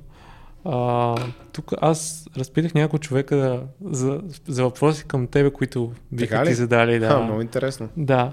И първия е дали, се, дали би се върнал в корпоративния свят, корпорация като цяло, Мгм. да работиш, ако имаш интересно предложение. Тоест да имаш интересни задачи и възможност за взимане на бързи и самостоятелни решения. Да. 100%. Защо не? Ако е нещо, което е наистина интересно, знам, че направи голям импакт и имам известна доза свобода, която на мен ми трябва, би го направил. Ако мога да си го позволя. Да, защото според мен там ще. Защото ти в момента, като развиваш, имаш отговорност много към върху себе си. Ами да кажем, че аз не гледам, да, имаме много отговорности, но не гледам на то просто от гледна точка на отговорността, гледам от гледна точка на възможността. Мгм. колко, на колко хора мога да, му- да помогна самостоятелно в този вид и формат, нали, който работим и на колко хора или колко големи неща бих могъл да направя, ако зад мен стоят още 500 човека и имам примерно 100 милиона долара бюджет. Имаш ресурс. Имам ресурс, имам левриш. И ако имам възможността и аз самия вярвам, че имам капацитета да изпълня някаква голяма визия, да направя нещо, нещо голямо, защо, защо не го направя? Особено ако не се занимавам и с други неща. Да, абсолютно. Това не се бях замислил в тази гледна точка на това, че ти когато си толкова голям, ти имаш ресурса да... Имаш потенциално цяла корпорация за тебе. Имаш войска, армия от хора, които ако ги вдъхновиш правилно, могат... Мисъл, колкото и да си умен, 10 умни човека винаги ще са по-добри от тебе. Да, които имат пари. А конкретно аз не съм някакъв брилянтен ум, че да, да съм незаменим или нещо такова, така че ако разполагам с 100 супер мега помни от мен хора, вау. Да, абсолютно. Друг въпрос е, искаш да бъдеш продукт на своята среда или искаш средата ти да, да бъде твой продукт. И това е, и това допълнението е за да изграждаш общност и да ще направиш армия от ментални и физически машини. А, второто, обаче, вярвам, че е невъзможно. Мгм. Мисля, че... Утопия. Ами не, не, че е утопия, просто съм поддръжник на... Как, както искаш го наречи, на това, че ти си повлиян вече да правиш нещата, които правиш. Тоест това, което ти правиш в момента е манифестация на други неща, които вече ти повлияли. И съответно аз ако избера да направя това нещо, вече съм бил повлиян от друга среда. Мгм. Да. А, но със сигурност второто и то това се случва. Мисля, че изграждаме, всички около мен са такива. Всички около мен спортуват активно, надъхани се, развиват нещо, правят нещо и в крайна сметка това е средата, в която аз чувствам добре. Това са хората, с които аз чувствам добре, защото знам, че, че имат предизвикателство. Има приятелско съревнование. Да, абсолютно. Нещо, което се замислих е, имаш ли моменти, в които така малко се отделяш от това да приемаш нова информация? Тоест, Постоянно. Постоянно го правиш. Тоест, например, да се фокусираш само върху това, което правиш. Да, да, това е изключително важно. И беше изключително трудно да се науча да го правя. Затова има в ното до листа без заешки дупки. Да, първото нещо в to листа ми е No Rabbit Holes. Да, аз имам такива моменти, в които, например, сега се опитвам малко да огранича четенето, да огранича инф, информацията, която приемам, за да мога да това, което до момента съм абсорбирал, да го преработа под някаква форма и да, да излезе като продукт. Ако от тази гледна точка имаш при да, отдавна даже, защото членувам в различни групи, мастермайнди и така нататък и честно казано в момента не съм лимитиран от липса на знания. Знам много добре какво трябва да се случи, просто съм лимитиран от някои обстоятелства и от времето за да изпълня всичко. Mm-hmm. Това е проблема. Иначе ако можех да си заредя стоката в магазина за един месец или да изкарам нов продукт за един месец, щях само това, щях вече съм го направил. Само това ще я да правя. Но не мога. Има техническо време, трябва някои неща да се изчакат. Не става, не става толкова бързо просто. Да, има си лимитации. А кое... през това време си има друга работа, която трябва да се върши. Да. Определено, определено съм съгласен. Лимитациите се преодоляват с огромен ресурс, който аз не разполагам в момента с него. Да. А, последният въпрос, който задавам на гостите е, ако имаш възможност с пет личности да се срещат, дали от сега, от историята, кои биха били те и какво би ги попитал?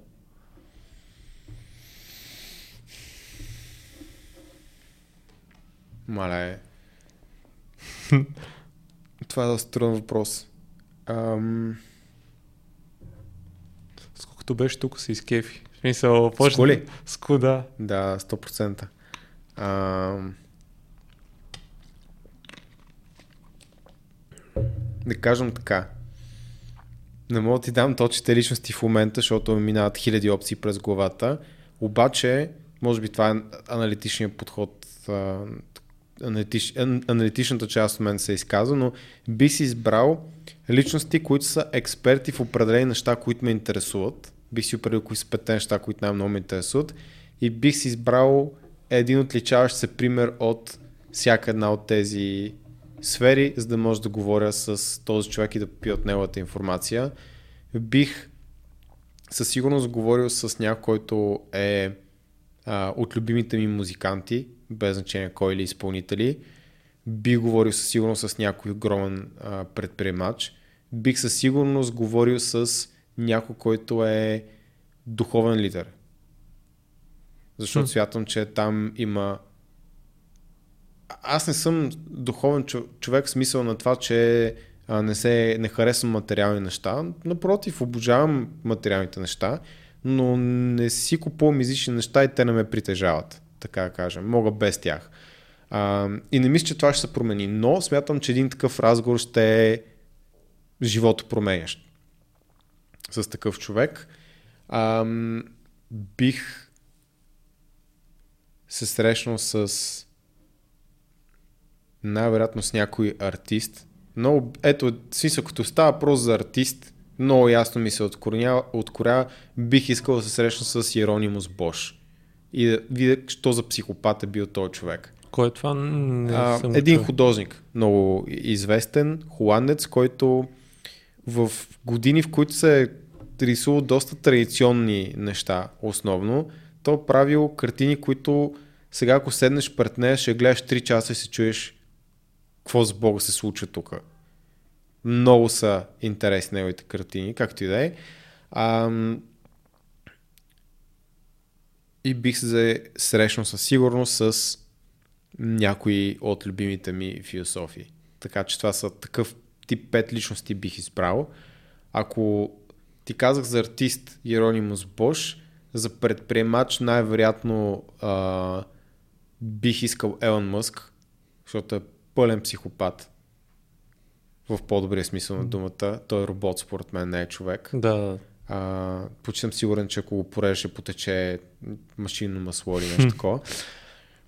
Да, Иеронимус Бош като изпълнител музикален, тук опциите са супер много и не знам откъде да почна. А, обаче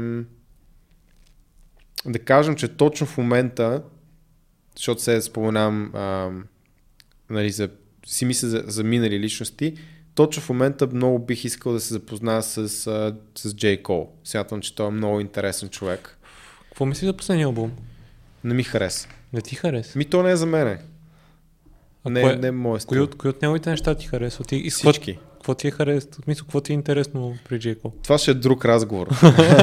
Защото че ти е интересно тебе. А, така, трима и казах философ, казах предприемач и не помня какво беше първото, даже което казах, че много време си говорим. Каза духовен водач. Да, виж, там, там ще ми трябва ресърч да направя, за да, Да. видя точно с кой искам да се срещна, така че това си оставям като, като опция.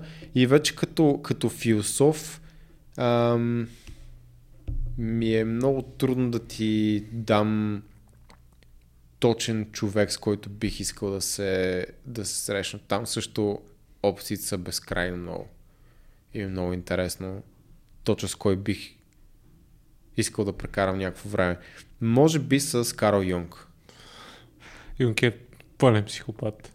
Да, мисля, че използваме тази дума като жаргон. В Смисъл много готини хора с всички, които Да, изборихме. да, да, да. Значи изборихме и Карл Юнг, Джей Кол, а, Иронимус Бош и... Какво ще казах?